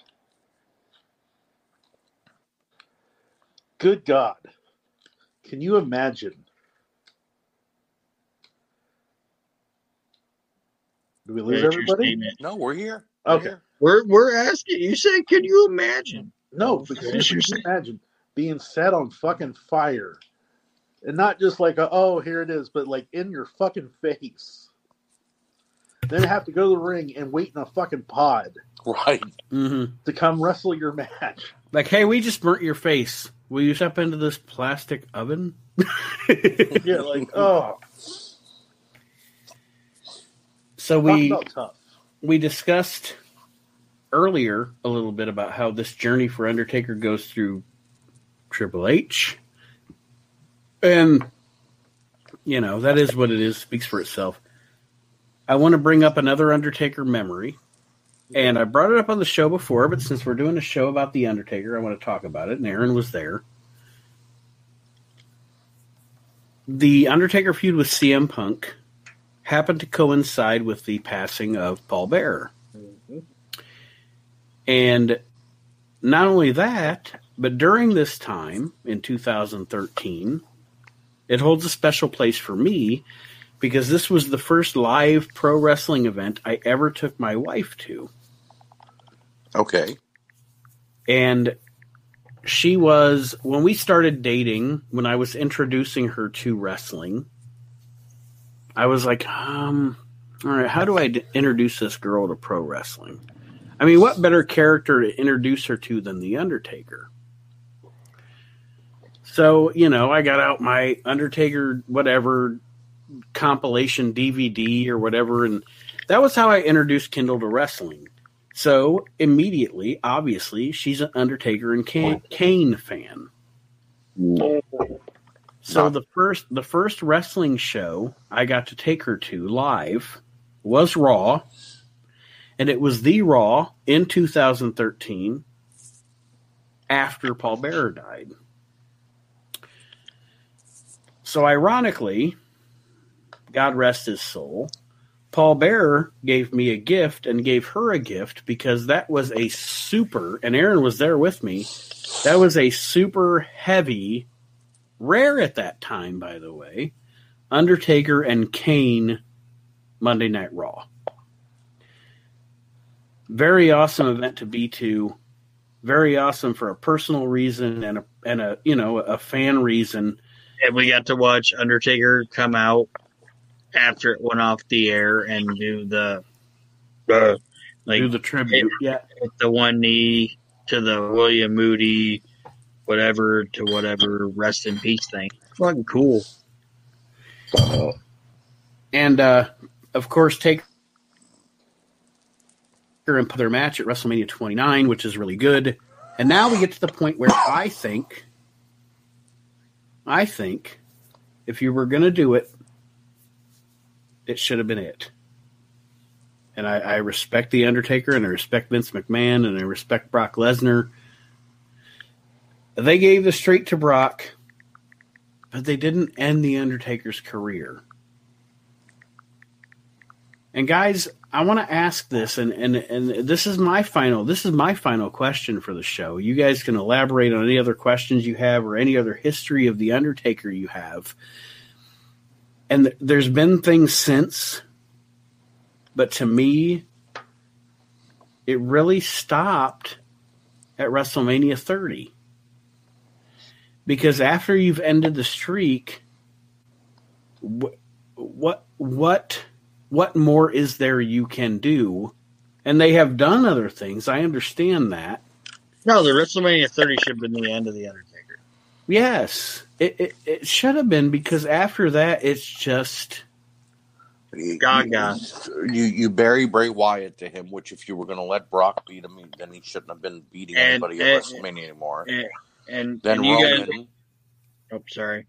you know, no, I'm. You go ahead, Aaron. I'm just saying, you you you let guys like Brock and Roman beat him, but not a guy like Bray Wyatt who could have used it. And just What I was gonna, what I was gonna say was, you guys were talking about like, oh, now this thing's gonna move into a WrestleMania thing. Like, I think when Taker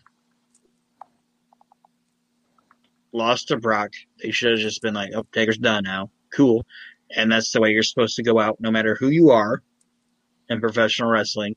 You go out by being pinned, and you're done if they're gonna bring him back for Survivor Series, I don't want him back at fucking WrestleMania.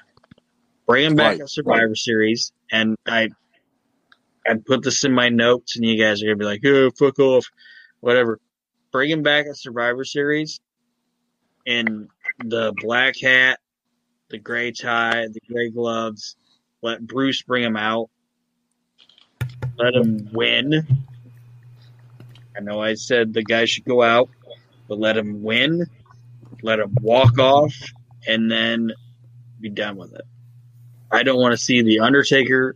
I didn't even want to see the Undertaker in the Survivor Series thing. But let Somebody- this be the end of it. somebody, anybody, give me a show that jumped the shark.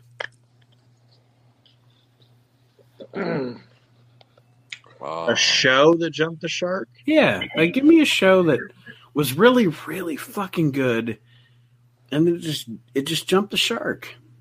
WrestleMania 17. Not wrestling, Kyle. Oh, that's why I was hesitant to, attempt the answer. I No, wasn't no. I'm sorry, show guys, I'm sorry. jumped a the TV shark. show that jumped the shark. The West Wing. Okay. Family Guy. Wow, Kyle, I was going to say The Simpsons. Well, at WrestleMania The, 30, we- the West Wing jumped the shark. I'm sorry. yeah. well, I was gonna, I was going to say, Aaron, you're right. The West Wing jumped the shark when they started doing the Jimmy Smits Yeah. run, running for president stuff. But essentially, any show that you can think of that jumped the shark, but still kept going another three, four, five seasons. Cheers, Cheers. Once Ted Danson and Shelley Long hooked up, Cheers jumped the shark. Right? yeah. Yeah, because then they So- brought that fatty in there. anything anything past WrestleMania 30 for the Undertaker is Undertaker's Kirstie Alley. Like it's it's it, it's it's not that it's not good. Oh, God, they. No, seriously though, and I'm not being disrespectful, but it's not that it's not good. I like But the fact that the they picked up my same. Kirstie Alley comment. It's not the same. Here, Yeah, here- like Does that make sense? Like am I am I No, off base? I, no, I get it. I get exactly what you mean. ever since WrestleMania 30, wrestling has not been able to rebound because oh, that's for us guys. I know that. I know that. I know It's like absolutely. it- I think like when they. I think for like us they, guys, this that is when wrestling really met its plateau.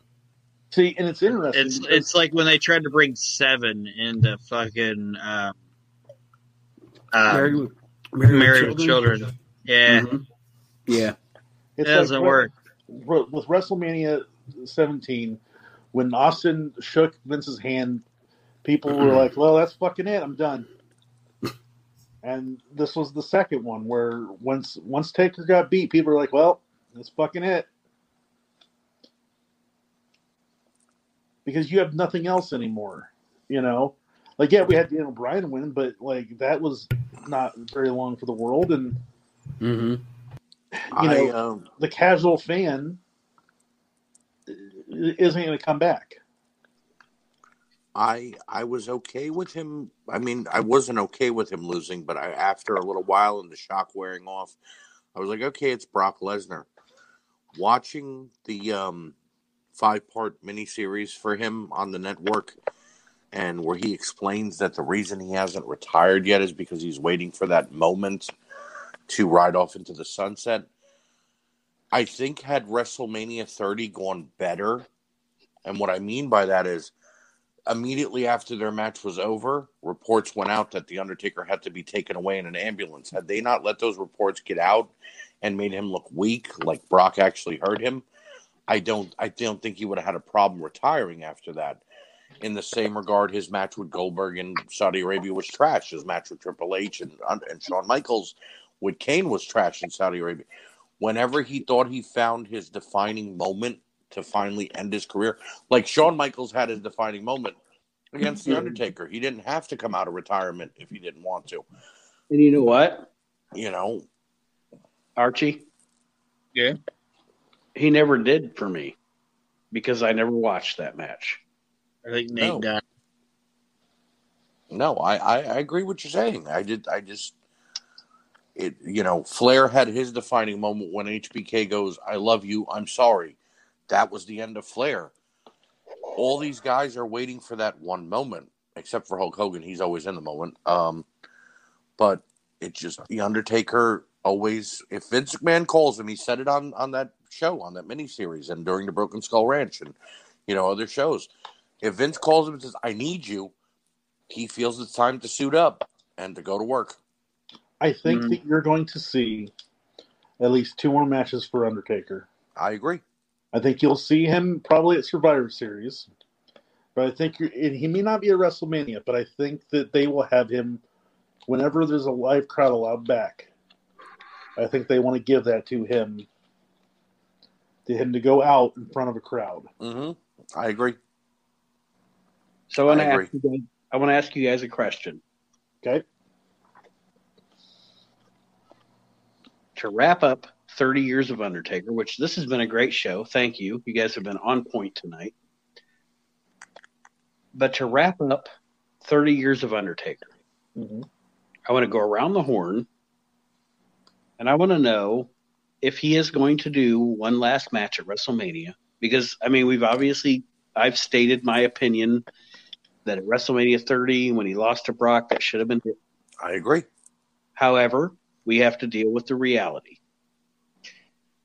As a fan, if if if Survivor Series is setting up him to have a final match at Mania, which I'm okay with, whatever it is, what it is. Who do you guys think it should be against? And I'll start with Kyle.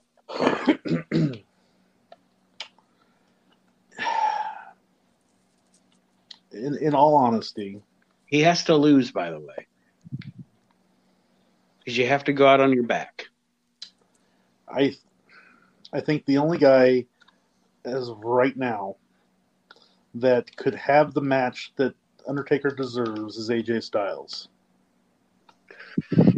Because you're going to need somebody, and I, I understand the Fiend and, and everything else. In a perfect world, if Taker was older or younger, then maybe you can make a case for, for the Fiend. But the problem is that you're going to need somebody who's like Shawn was, that can work around the Undertaker. And I think the only person I can see right now on that roster is is AJ Styles that could really hide Taker's weaknesses. Archie? Selfishly, I wanted to be the Fiend because after WrestleMania 30, The Undertaker beat Bray Wyatt soundly. You guys fucking see me? Yes, we could calm Yeah. down. Why are you so mad, man? I was like lost for a second. Sorry. Oh Did no, you you hear got my lost in the? Matrix. Was that? Aaron, did you hear my question? Yeah. Okay. So selfishly, I'd like it to be the Fiend because at WrestleMania 31 he soundly beat Bray Wyatt, and I'd like him to give Bray a boost up and and help the character if he's going to have to lose. If he's allowed to win, then um, I'd I'd like it to, you know, eh, I guess I'd have to want to see it be someone like AJ Styles again because AJ doesn't lose anything or maybe a another monster, maybe a Lars Sullivan or a Braun Strowman. You know, Aaron, who do you think if Taker's going to do Mania this year? And we can have our disagreements about whether it's good or a terrible idea or whatever. Yeah. But if that's if that's the goal, Like Who you're should he go- telling you're telling me whether you're you're you're the boss, and I told you that Survivor Series should be the end of it. But okay, whatever. I want to do my swan song at WrestleMania for this Okay. guy. And I want it to be the best it can be. Who's he gonna work and lose to? Yep. Uh, Drew McIntyre. not a bad choice. Not a bad choice at all. I And- mean, anybody listens to the show knows that I think Drew's the future of the business. And the But I- reason I, would, the, could I say, Go ahead. say my reason? Yeah. Um, my reason would be he, um, like, how do I want to say it? Looks the part. Would probably be the guy you have in your company that's the biggest star that wouldn't look like a fucking midget in the goddamn ring with him. Mhm. The only guy that wouldn't that that's like that wouldn't look like a fucking midget in the ring with him that I could even compare him to would be that um Damian Priest guy, and I fucking hate him. I I, I don't like Damian Priest. I I just think that Drew would have the best program with the guy, would be able to cut the better promos on him, and it would be the most believable thing. Like of all the people on your goddamn roster, if you're telling me I have the WWE right now, who would stack up with the Undertaker? It's Drew McIntyre. All great choices. And mine is going to be shit upon, I, I'm pretty sure. And that's fine. I- want your opinions. I think, and this goes against a lot of things that I say about wrestling, but this is a to me a different situation.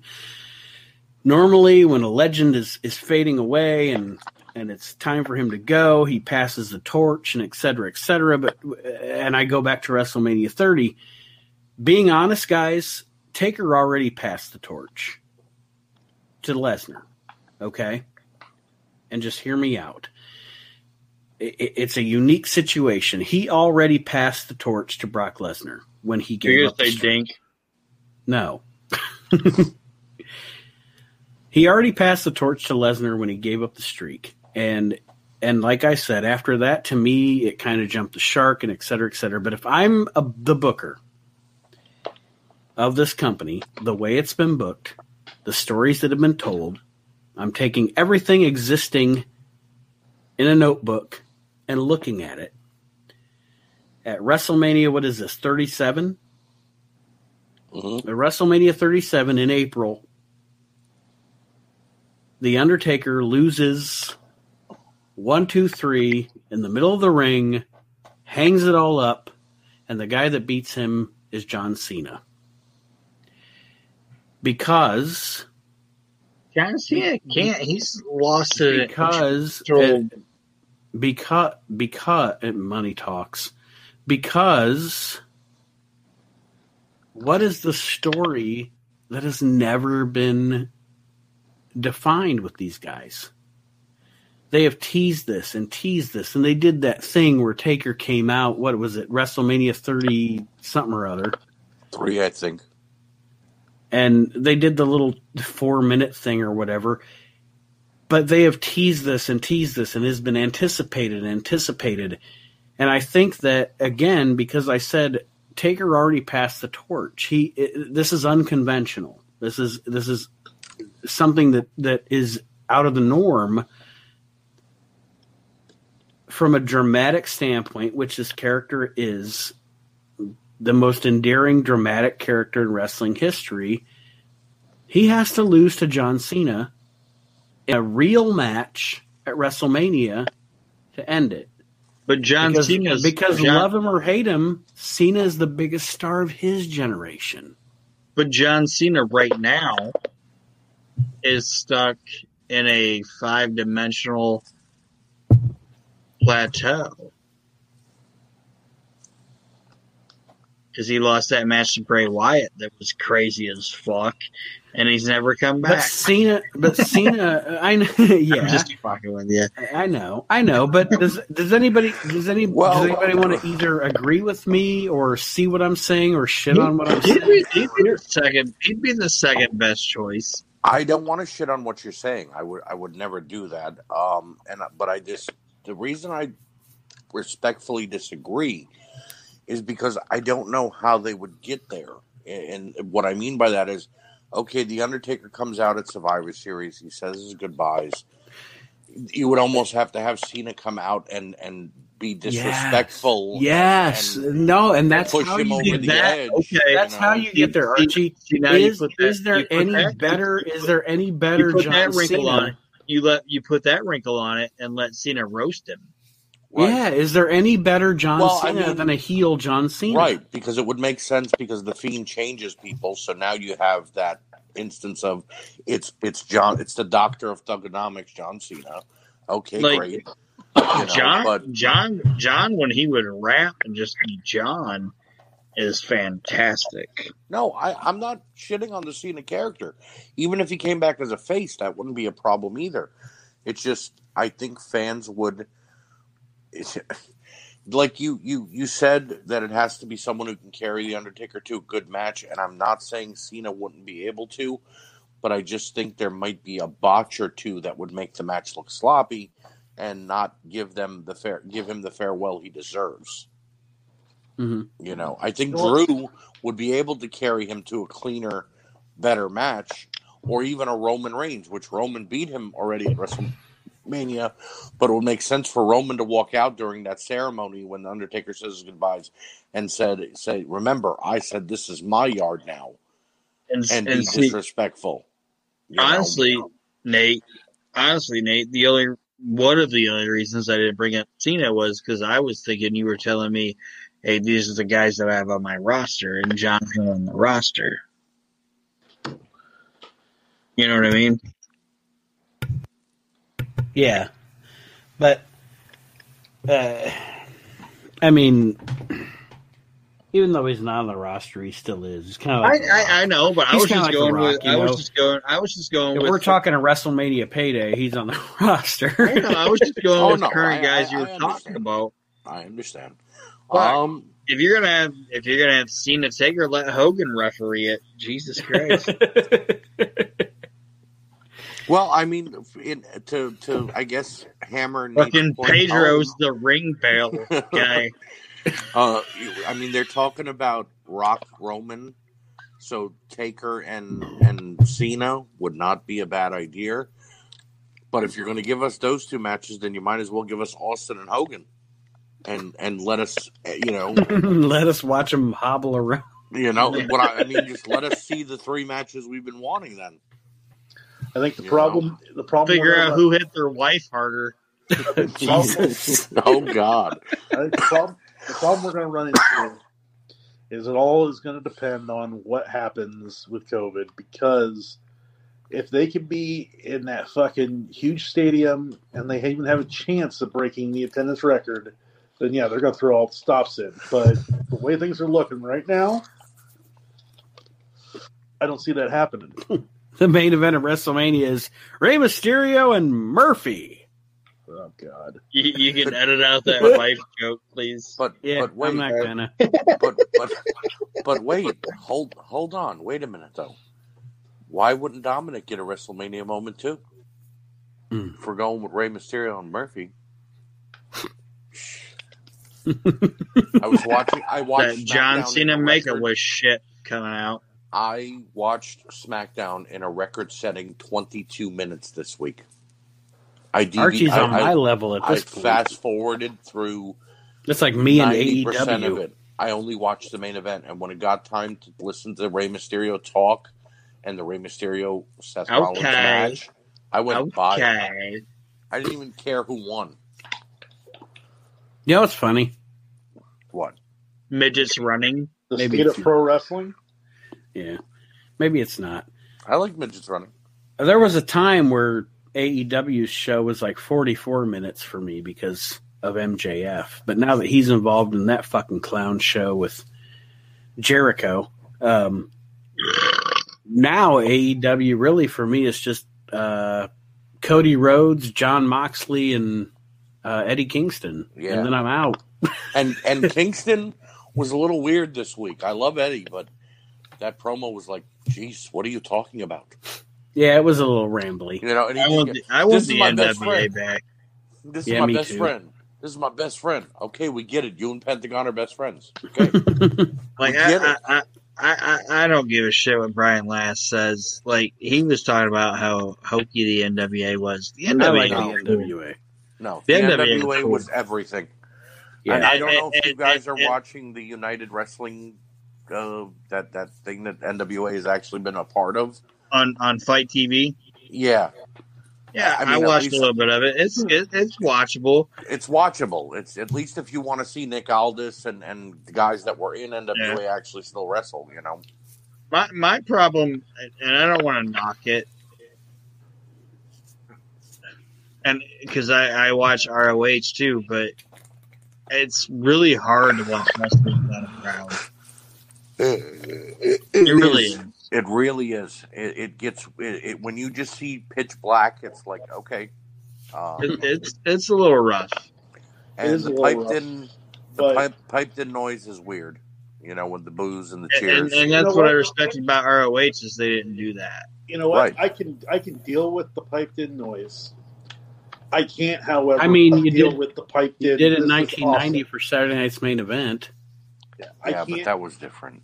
I can't. It was with the, good this is wrestling. awesome chance or the holy shit chance Yeah. just out of nowhere. Well, I'm It's all like- right. All right. SmackDown. Sasha Banks comes out to cut a promo, and they have piped in booing. Sasha Banks is the face. Bayley begins to come out, and they go for massive booing. And then here comes Carmella, and everybody cheered. I think they have somebody running the, the sound stage a little weird. You know what I mean? No, it's Vince's fucking favorite thing now. He can pick Mhm. and choose who he wants to be the fucking good guys and the bad guys, and nobody I can w- I- change him. I would cheer for Bayley's booty. She has a nice ass. I don't know if any of you watch SmackDown, but Sasha and Carmella were dressed really nice. really nice. I like Bayley's booty. You know what? Well, when she turns around And and, I'm a- hits you in the head with that Jay Leno chin, I don't know if you're going to like it too much. let me let me tell you guys, I'm a geek. Everybody that listens to the show knows, and my co-hosts definitely know. Mhm. And you know that I think little that, chin. you know you know that I think everybody knows I think Sasha's the best women's wrestler in the business. I agree. and You can show the Thunderdome on her forehead. she and that's fine.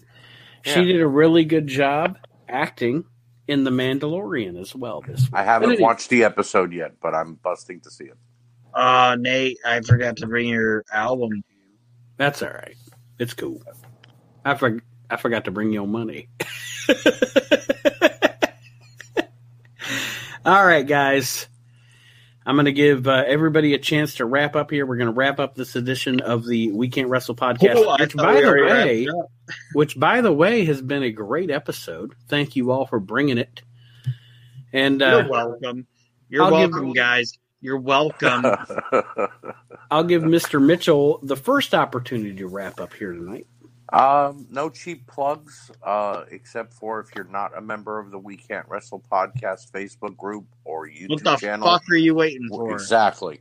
Um, the Undertaker has been a part of my life since I've been nine years old, and I am I'm happy to see him get. If it's a send off and the respect he deserves, thank you. Uh, and if it's uh, another match, I just hope that it's what he wants. Mm-hmm. And I'm I'm happy to see that they're ending it. If they are ending it at the Survivor Series where he was born. Kyle? Uh, look, everybody's probably going to say something about the Undertaker, and he's great. But I wanted to say that uh, be friendly to each other. Quit fucking acting like that you're the best and you're the, the greatest, and acting like shitholes to each other. For fuck's sakes, we're all in this together, guys. Like, Shitholes. it's not. well, it's the truth, though. I mean, like between between everything that's going on with the whole COVID thing, and then even in like I, I, I mentioned to these guys earlier, like with the whole collecting aspect of the pro wrestling thing, people are acting like little fucking kids. Like realize that you know we're all in this together, and show some love to each other. You fucking shitholes. Yeah. I'm trying to figure out why Kyle called me a little fucking kid. Oh, I didn't call you a little kid. I'm joking, man. I didn't call you. You're the fucking one of the the best and the greatest guys that is on these groups and everything. Like, there's Yeah. nobody, in my opinion, that does it better. But like I said, when I see Oh, people, except me. okay, uh, Okay. Carl with the last di- dagger of the night. okay. but other than that, I love you guys. Uh, be good to each other. Like I said, Assalamu alaikum. Aaron, Oscar Fire Bacon. did you say Bacon. Yasser Arafat bacon? No, I said Oscar Mayer Bacon.